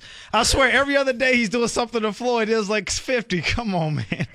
Oh, the pettiest of the with petty. So, okay, so you guys saw those, you know, the Kaepernick ad they came out with his quote with the Nike swoosh, and everybody was making their own version of it. So 50 tweeted out his own version of it, and just a bunch of jumbled up letters because he says Floyd is illiterate. 50 has issues. Terrible, terrible, terrible. well, he said he'd give him 10 grand if he read one page of this Harry Potter book on Hey, on hey, social media. Read Cat in the Hat real quick for me. Let me see if you can. Prove it. Some green eggs and ham. Uh, all right. Thank you, TK. Um, Nope. At TK Trinidad. Don't say nope. Try, try to distance yourself. You're one of us. at TK Trinidad is where you can find her. I told you. On all social media platforms. She joins us every week for the entertainment news. You can catch her on TMZ as well, as well as AfterBuzz TV. Check out their YouTube channel. They have a lot of big time celebrities and dignitaries that roll through there. TK, thanks so much for joining us as always. no problem, guys. All right, we'll talk to you. TK, you're like uh, Chadwick Boseman's uh, sister on this show. You know what I mean? Ooh. Okay. That means, you're, that means you're really smart and you can invent things. And Still trying to prove I saw Black Panther. Yeah, is that what it is? Great. Oh, I'll give you. You don't. You have like a quarter card. You have a quarter, Quarter card. card. Yeah. It's a lot more than I ever had before. It's true. All right, guys. We'll talk to you later. All right, TK, we'll talk I'm to you. Italian. and I'm- Bye. Bye. There, TK. All right, before we get out of here today, we do have to give away The moment we've been waiting for, right? the Spider-Man video game Yeah. that we teased out last week for the best call on the Talk S hotline this week. You want to talk some shit? And so we're going to go some of those calls now Mm-hmm. and give it away. Plus, we even have some cool Spider-Man music we'll play afterwards because it was from the '90s show. Yes. Now I know this game isn't necessarily, although I think there's some skins you can get for it, some add-ons. Of course, there's DLC. Uh, that's the downloadable content, Correct. So you can expand. There's always add-ons. Yes. on these new games, and you could make it look like anime Spider-Man. It just looks very different than the realistic graphics that they normally have that you saw in the preview, which looked almost like a movie. Hmm. which says "Wake up, Peter," or "Get up, Peter." Yeah, Huh, like he's getting up, he's remembering, and then he jumps up and he goes through the Rhino and the Vulture and the Sinister Six. Is Mary and- Jane in the game? That's all I care about. Mary Jane? Of course you do, Okay. Josh Gordon. You want to get hurt? No, no, no, no, no, no, no. Oh. Not that Mary Jane. Oh, okay. That Mary Jane is all around us. You can find, He was find. smoking too much I'll probably go up to another studio, go go upstairs and find that anywhere I want. I'm in love with Mary Jane. I'm talking about the redhead. It's my man. Oh, I'm talking about the fiery, Oh. the one who has some sass to her, Mary Jane. Mary Kirsten Jane. Dunst, who looks better and better the older I get. Well, It's weird. Hello, what have we here? That scene where Spider Man kisses her upside down and she's all wet in the rain and the boobs and everything. It's like, whoa. you know it's funny. This is no more out of your book, but the Mary Jane from the cartoon was actually hotter. And I'm not saying Kristen Dunst is not attractive. Oh, no. Mary, Mary Jane, Jane from the cartoon is was an all time anime type porn thing that see, that's- weirdos would look at. Yeah, see, that's normally like Adam. Adam is the one who loves like you know. You think Nala was bad, right? Didn't you say that you were? Oh, she ain't? oh my god, I feel so good. We don't know what Simba You and a her Mi- were doing in the Pride You a Lands. Minnie or- Mouse or a Daisy Duck guy? Who are you? Uh, Oh, Daisy. Yeah, Oh, Daisy all day. Daisy. Oh my god, I feel so good. 949-478-1197. But you know what you could do with Pluto's ears? Was the I mean, number? Oh, God. God, I feel so good. all right. happened to People call this show. 478-1197 to leave us a voicemail. We have four voicemails to get to, which means one of you four callers can end up winning a Spider-Man game, right? Yeah, it's not Andre from his call on Monday. Which Congrats, bud. No oh, congrats. Oh, I wish we could give that away. American. Actually, I might just keep that for myself. Speaking of Daisy, the American, Congrats, bud. the ultimate gay fighter. you know it. All right, first caller. Hey, what's up, guys? It's Fabian. Just checking in. There's been a lot of soccer talk lately, so I want to throw my hat in there. Champions League starts on Tuesday. It's Monday at six, pretty much. Um, my team is Manchester City. If anybody wants to bet to see if their team will go further than them, you're welcome to hit me up. James Stubbs and I did that last uh, year. It didn't go well for him, but uh, you know, never know. We'll see. Maybe Andre wants to jump in. All are welcome. He won't pay. All are welcome. Um, I just listened to the podcast from today. Um, Kevin, I need to ask you something, man. Is Adam a goofy white guy, or is he play the part of a goofy white guy? Between la- the last two episodes, I've been getting that vibe from him. I Though I did like the um, the chat you guys had with uh, TK. Um, that was excellent. You know, that's why I love podcasts as opposed to radio or TV because you can't have that kind of conversation where like you're on a topic for like 20 minutes. You know what I'm saying? Like this phone call is going 20 minutes. Just kidding. All right, that's it. I hope you guys uh, continue this, and uh, I'll talk to you guys later. Bye. Yes, Fabian. Thanks so much. Yeah, that's the Kevin, one of the the advantages question- to having a podcast is we can go long form and no one can tell us what to do. And, And I deleted talking. something from that podcast. What did you say? It was me. You I'm deleted not yourself? gonna say it now. The hell? Come on, Adam. I'll tell you after the show. Did you say something racist? I racist? censored myself. You say something racist No, I didn't. Say- you would have known if I said something racist. You would have called me out on it. Because this is true, because I always do. Now to his question: Are you a goofy Adam- white guy, or, does does- Adam play the part of a goofy white guy? This is the best question ever. It is. Quiz, hot shot. Adam very much plays it up. Adam is not that goofy. I'm no the air. Ilo. No, this is no, yeah, no. Isaac is that. What you mean is Isaac is as corny. I'm down, right? I didn't go that far. No, TK just said Uh, I got a quarter of a card going on, and now you're like I'm playing up the goofy white card or goofy white guy. Oh, just because you're playing up the goofy white guy card, don't mean like you some hood, you know. Some, I'm in. Uh, just a quarter, a quarter, a quarter black, y'all. Because you could just be a standard white dude without being like a goofy white dude too. Yeah, There's two different like there's there's like there's a lot of levels to whiteness. You You're know what I right. mean? You're There's a right. lot of levels to it. There's a few shades. So on the goofy scale, like you're not as far on the goofy scale when the mic's not on as you are when the mic is on. I can pull back the curtain and tell the listeners. Well, I don't really talk that often when the mic's off. This is very. I don't think on. either of us do, to be honest with you. Um, You got to pay us for this greatness. Do, do you? Did that sound kind of G right there or no? No, that sounded like that sounded like. Isaac trying to be hard. Is what that was. The goofy Isaac trying to be. Where's Big Joe Grande? Weekend barbecue. Where is? I saw a video. Joe Grande was doing something uh, with a couple of Losing his old weight? homies. I don't know if he can lose any more weight. You can't. You have to change your name from Joe Grande. You know, if you're going, you can't do. Da- Is that an actual final score? Ain't Big Joe Grande anymore. Jeez, sorry. Final score what? The A's beat the Angels twenty-one to three. so I was like, that, can't- I said that can't be real. Was uh, Boy, Bree really enjoyed that one, didn't you? What's so funny, Bree? Haven't you been to an Angels game? I thought you were a fan now. I'm not a fan of the Angels. You're not? No, says who? Okay. Well, how'd they lose that bad? Otani pitched with his UCL tear. I don't know. I just looked at. it, I was like, damn, that must be a typo. Nah, John it Lackey ty- returned? He might have him or him or Joe Blanton. Mike Scioscia said F it and he took the mound? I guess so. Jesus. Before I retire. Tired of catching, now I'm going to throw. Uh, okay. Uh, we got some more calls here. Oh, if you want to challenge Fabian, Man City, I'm guessing they're in the EPL. Is that the soccer league we're talking yes, about? yes, yes, the EPL. Okay. Premier League soccer. So if you guys want to engage, by all means. Why is our show trying to turn into a soccer show when no we idea. never talk soccer, but some of our fans love it? The only time we talked soccer was when Jurgen Klinsmann got fired. I think that was the last time we talked about soccer, and we didn't qualify for the World Cup. Yeah, and that, was, a pretty quick conversation. They were. They were very fast shows. Didn't you know. make it. We're out. Till next time. All right. Bree likes that drop. Yeah. Only reason I played it. There's your birthday gift. What else do we have?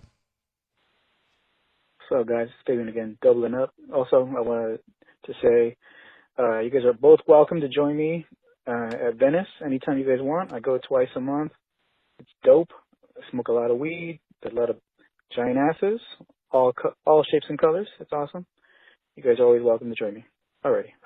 Yeah, Fabian did hit me in the DMs either last weekend or the week before, and says like, "Oh yeah, there's a lot of." Said you like it out here right now. I'm like, why is that? There's a lot of asses out here. In Venice? Yeah, in Venice.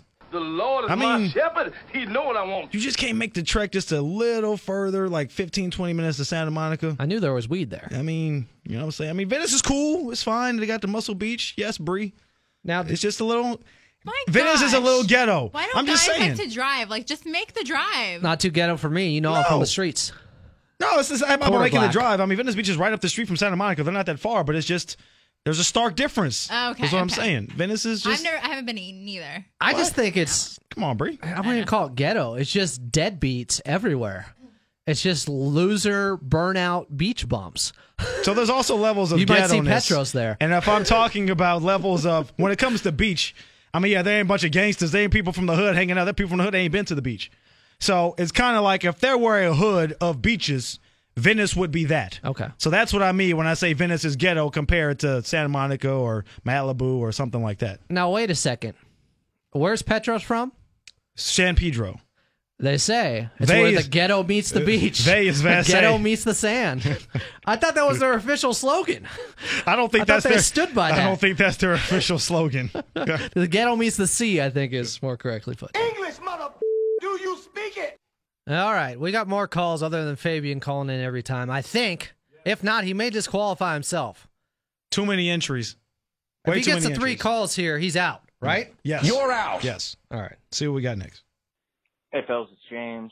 I know with the uh, Dodger season in full effect and the streak they're on, we're not going to get to this for probably a few weeks, but the uh, crazy trade, uh, Pat Beverley uh, rumors that are going around, I mean, I could see getting a first round pick for him, but I don't know about getting rid of him for anything less. If we're, you know, the Clippers are really trying to rebuild, then it's a good thing. Um, the Jimmy Butler kind of, you know, I want to get out there. Um, who really knows what these guys anymore, are complaining about getting to cities and, you know, holding out or doing the, um, Carmelo, you know, I, I'm not going to play here anymore. I demand a trade here. Who knows how well that works for, you know, anybody in the long term, but we'll have to see about that and possibly add another player with the, uh, um, two cap faces. Hopefully y'all had a good show and, uh, we'll, uh, have a good weekend. Get drunk at 'em as per usual because, uh, Clipper season's starting and you're not going to have time for it. All right, later. Th- thank you, James. Yes, that we. Well, I don't know if we want to rehash everything we talked about in the first segment, which Um, involved yeah, Butler and Pat, Pat have a good Beverley and all that stuff. So all of that was addressed earlier in the and show. And I'm practicing temperance. Thank you. Which is over tonight. I'm about to say, like you snickered when he said getting a first round pick for Pat Beverley, and I said Adam practiced at temperance. Yeah. Uh, Well, it's- Adam's a comedian over there, aren't you? Not drinking, but yeah. Funny. man. Thanks for the call, James. Yeah. You're in the running. Who else? Let's see. Hey, what up, fam? It's AJ. Uh, I want to give you guys a call. Uh, first off, uh, my I think I've called you guys before and let you know that my wife's from Cleveland, so uh, Browns are kind of my second team, and obviously a pretty rough week. I think uh, Bree's gonna have to send a, a nice uh, thank you card to Zane Gonzalez. Um, and then uh, on to my team, the Raiders. I mean, just awful. I don't know who did it worse. Um, I mean, just pathetic. I, really don't know which loss was worse, but Gruden and Hue Jackson should clearly both be fired. Gruden just making terrible decisions personnel wise and uh trades Mack and talks about we need pass rush. It's just it's unreal. You can't make it up. Anyways, uh looks like the Dodgers are getting hot at the right time, sweeping the Rockies. I think they're clicking, they're looking good. Um I'm moving to Austin next week. Want to let you guys know that, so I'll represent the FNA Army in Texas. I'll continue to listen and pod, um, but uh, just wanted to thank you guys for everything you do. Love the show. Thanks. Appreciate it, AJ. You know what? I think we should thank AJ. He's the winner. Yeah, Who's winning. all right. Yeah. Yeah. Do We got the song Coming Oh! your way. Oh, it's on Fox. it just came on after X Men and Batman the animated series. Ooh, and this was in stereo Dolby. It was Pro Logic. Set it at the bottom of the.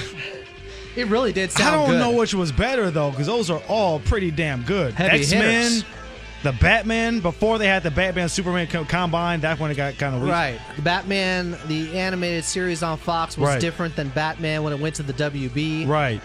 And then Robin was more small Robin. It was a young was Robin. Little. Well, it was the young Robin because the old Nightwing? Nightwing had already grown up and got grown man status at that point. Young Robin, I think, dies in the comic or in the, the, comic, or- and then one of the movie spin-offs. Yes, he does die. Sorry, Grayson. Yeah, I guess and it was, Dick Grayson. and it was, I think, Nightwing who killed him. Why would Nightwing do that? I don't remember. I was the cooler Robin. F you, you're dead. Something like that. Batarang coming to your head. Yeah, something like that. Congrats, AJ. You won the Spider Man PlayStation 4 code, which means you'll have to get in contact with me on Twitter, I guess. Mm-hmm. At follow Adam A. Yeah, that's where you can find him. He's So okay, Fig One. Thanks for the call, AJ. Yeah. You sucked up just good enough at the end of that call, talking about representing us in Texas, even though I think James Stubbs is already there. Mhm. That's cool. Texas is a big state. It is, and I love Austin. I was in Austin last uh, last spring. Had some Torchy's tacos for me. All It's your good. exes live in Texas. Live in Texas. Yes, only one of them. Have a Whataburger.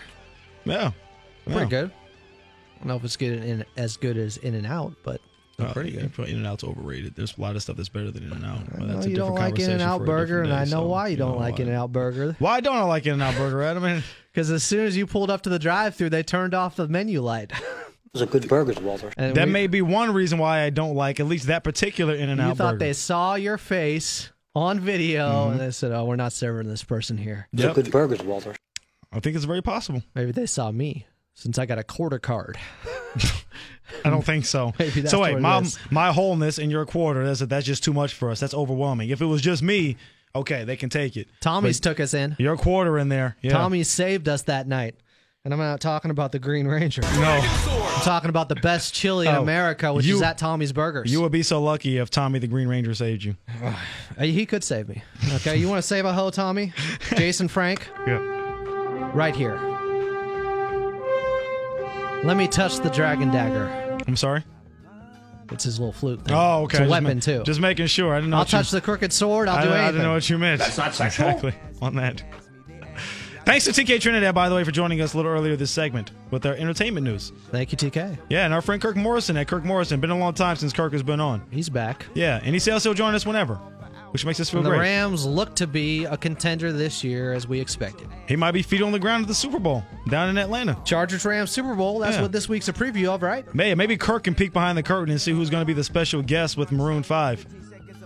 Yeah. He'll let us know who'll be uh, headlining or you know the secret guest. There's always some secret guest that pops up, even though we always know like a week in advance. Taylor Swift in the shark suit.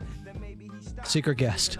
It But wasn't if- really her. No, if it was her, she would have stabbed Katy Perry. That's what it was. The shark was too thick. Yeah, yeah. If it was, if it was actually her, she would have. The, the shark would have tried to eat Katy Perry, and that didn't happen. So Like Russell Brand did. Well, I don't, I don't know. I, I, I don't. Orlando even, Bloom. Don't even know Uh, to. Uh, uh, at KFIG Well, she is had where her you can dessert find stuff me in that on one video. She had the whipped cream on her nipples. You California Girls. Yeah, this is true with Snoop. Not the Beach Boys one. Yeah. Yes. I like that video. Who doesn't? At KFIG One is where you can find me on Twitter. There was you could more cake in that video than Adam it's normally on her face. at follow Adam A. At Bree Denise twenty six. Bree's in studio today. Thanks for coming in, Bree. Thanks, guys, for having me. It's always fun having you in. It's been a while, so you know. It has. I had to stop by. Good news for Bree, by the way. She got herself a new job, by the way. So congratulations for that. Yeah, she's all right. I'm I'm gonna hit you up for a loan pretty soon, though. I'm, I'm dead serious because Thank you, thank you. because Bree's about to be doing her thing. She gonna come dressed like Dolomite one day, dressed like a giant pimp with a cane and everything, out there making money. Of course. Yeah, doing her thing. So I'm mad at you, Bree. Congratulations Thank on you, the new gig. you. Mustard jumpsuit. No. Now we're not gonna lose you here, are we? No. You sure? No, but that's why I wanted to come and like at least say hi so you guys remember who I am No. because I'm probably gonna be in Orange County more. So I thought you were Like, coming we're to gonna say. forget? Yeah. I thought you was coming to say Completely? bye, bitches. Yeah. Yeah, And like just I, don't, I peace just out. I have I don't want to be like forgotten, and I don't want FNA Army to forget me either. You know my voice and stuff. You know. Yeah, yes. It's very memorable. You guys should tell her happy birthday on Twitter. She really likes that. No. The birthday week is still in effect. Still counts. It's better than TK's birthday season. Ben Maller told me happy birthday. Well, Oh my gosh, that was amazing! I was so excited. You acted like I was telling a story out of school there. right. I mean, Everyone Ben, saw it. It's on Twitter, right? Ben Maller never told me happy birthday. And I think I may have saw Ben Maller on my birthday. I might. It's very possible I that can I see did. you guys eating cake on your birthday. Hey, I think eat this. All right. we'll talk to you guys next week. Sorry. Thanks for listening to another edition of the FNA podcast. We'll talk to you guys next week. Have a good weekend. Game over, man. It's game over.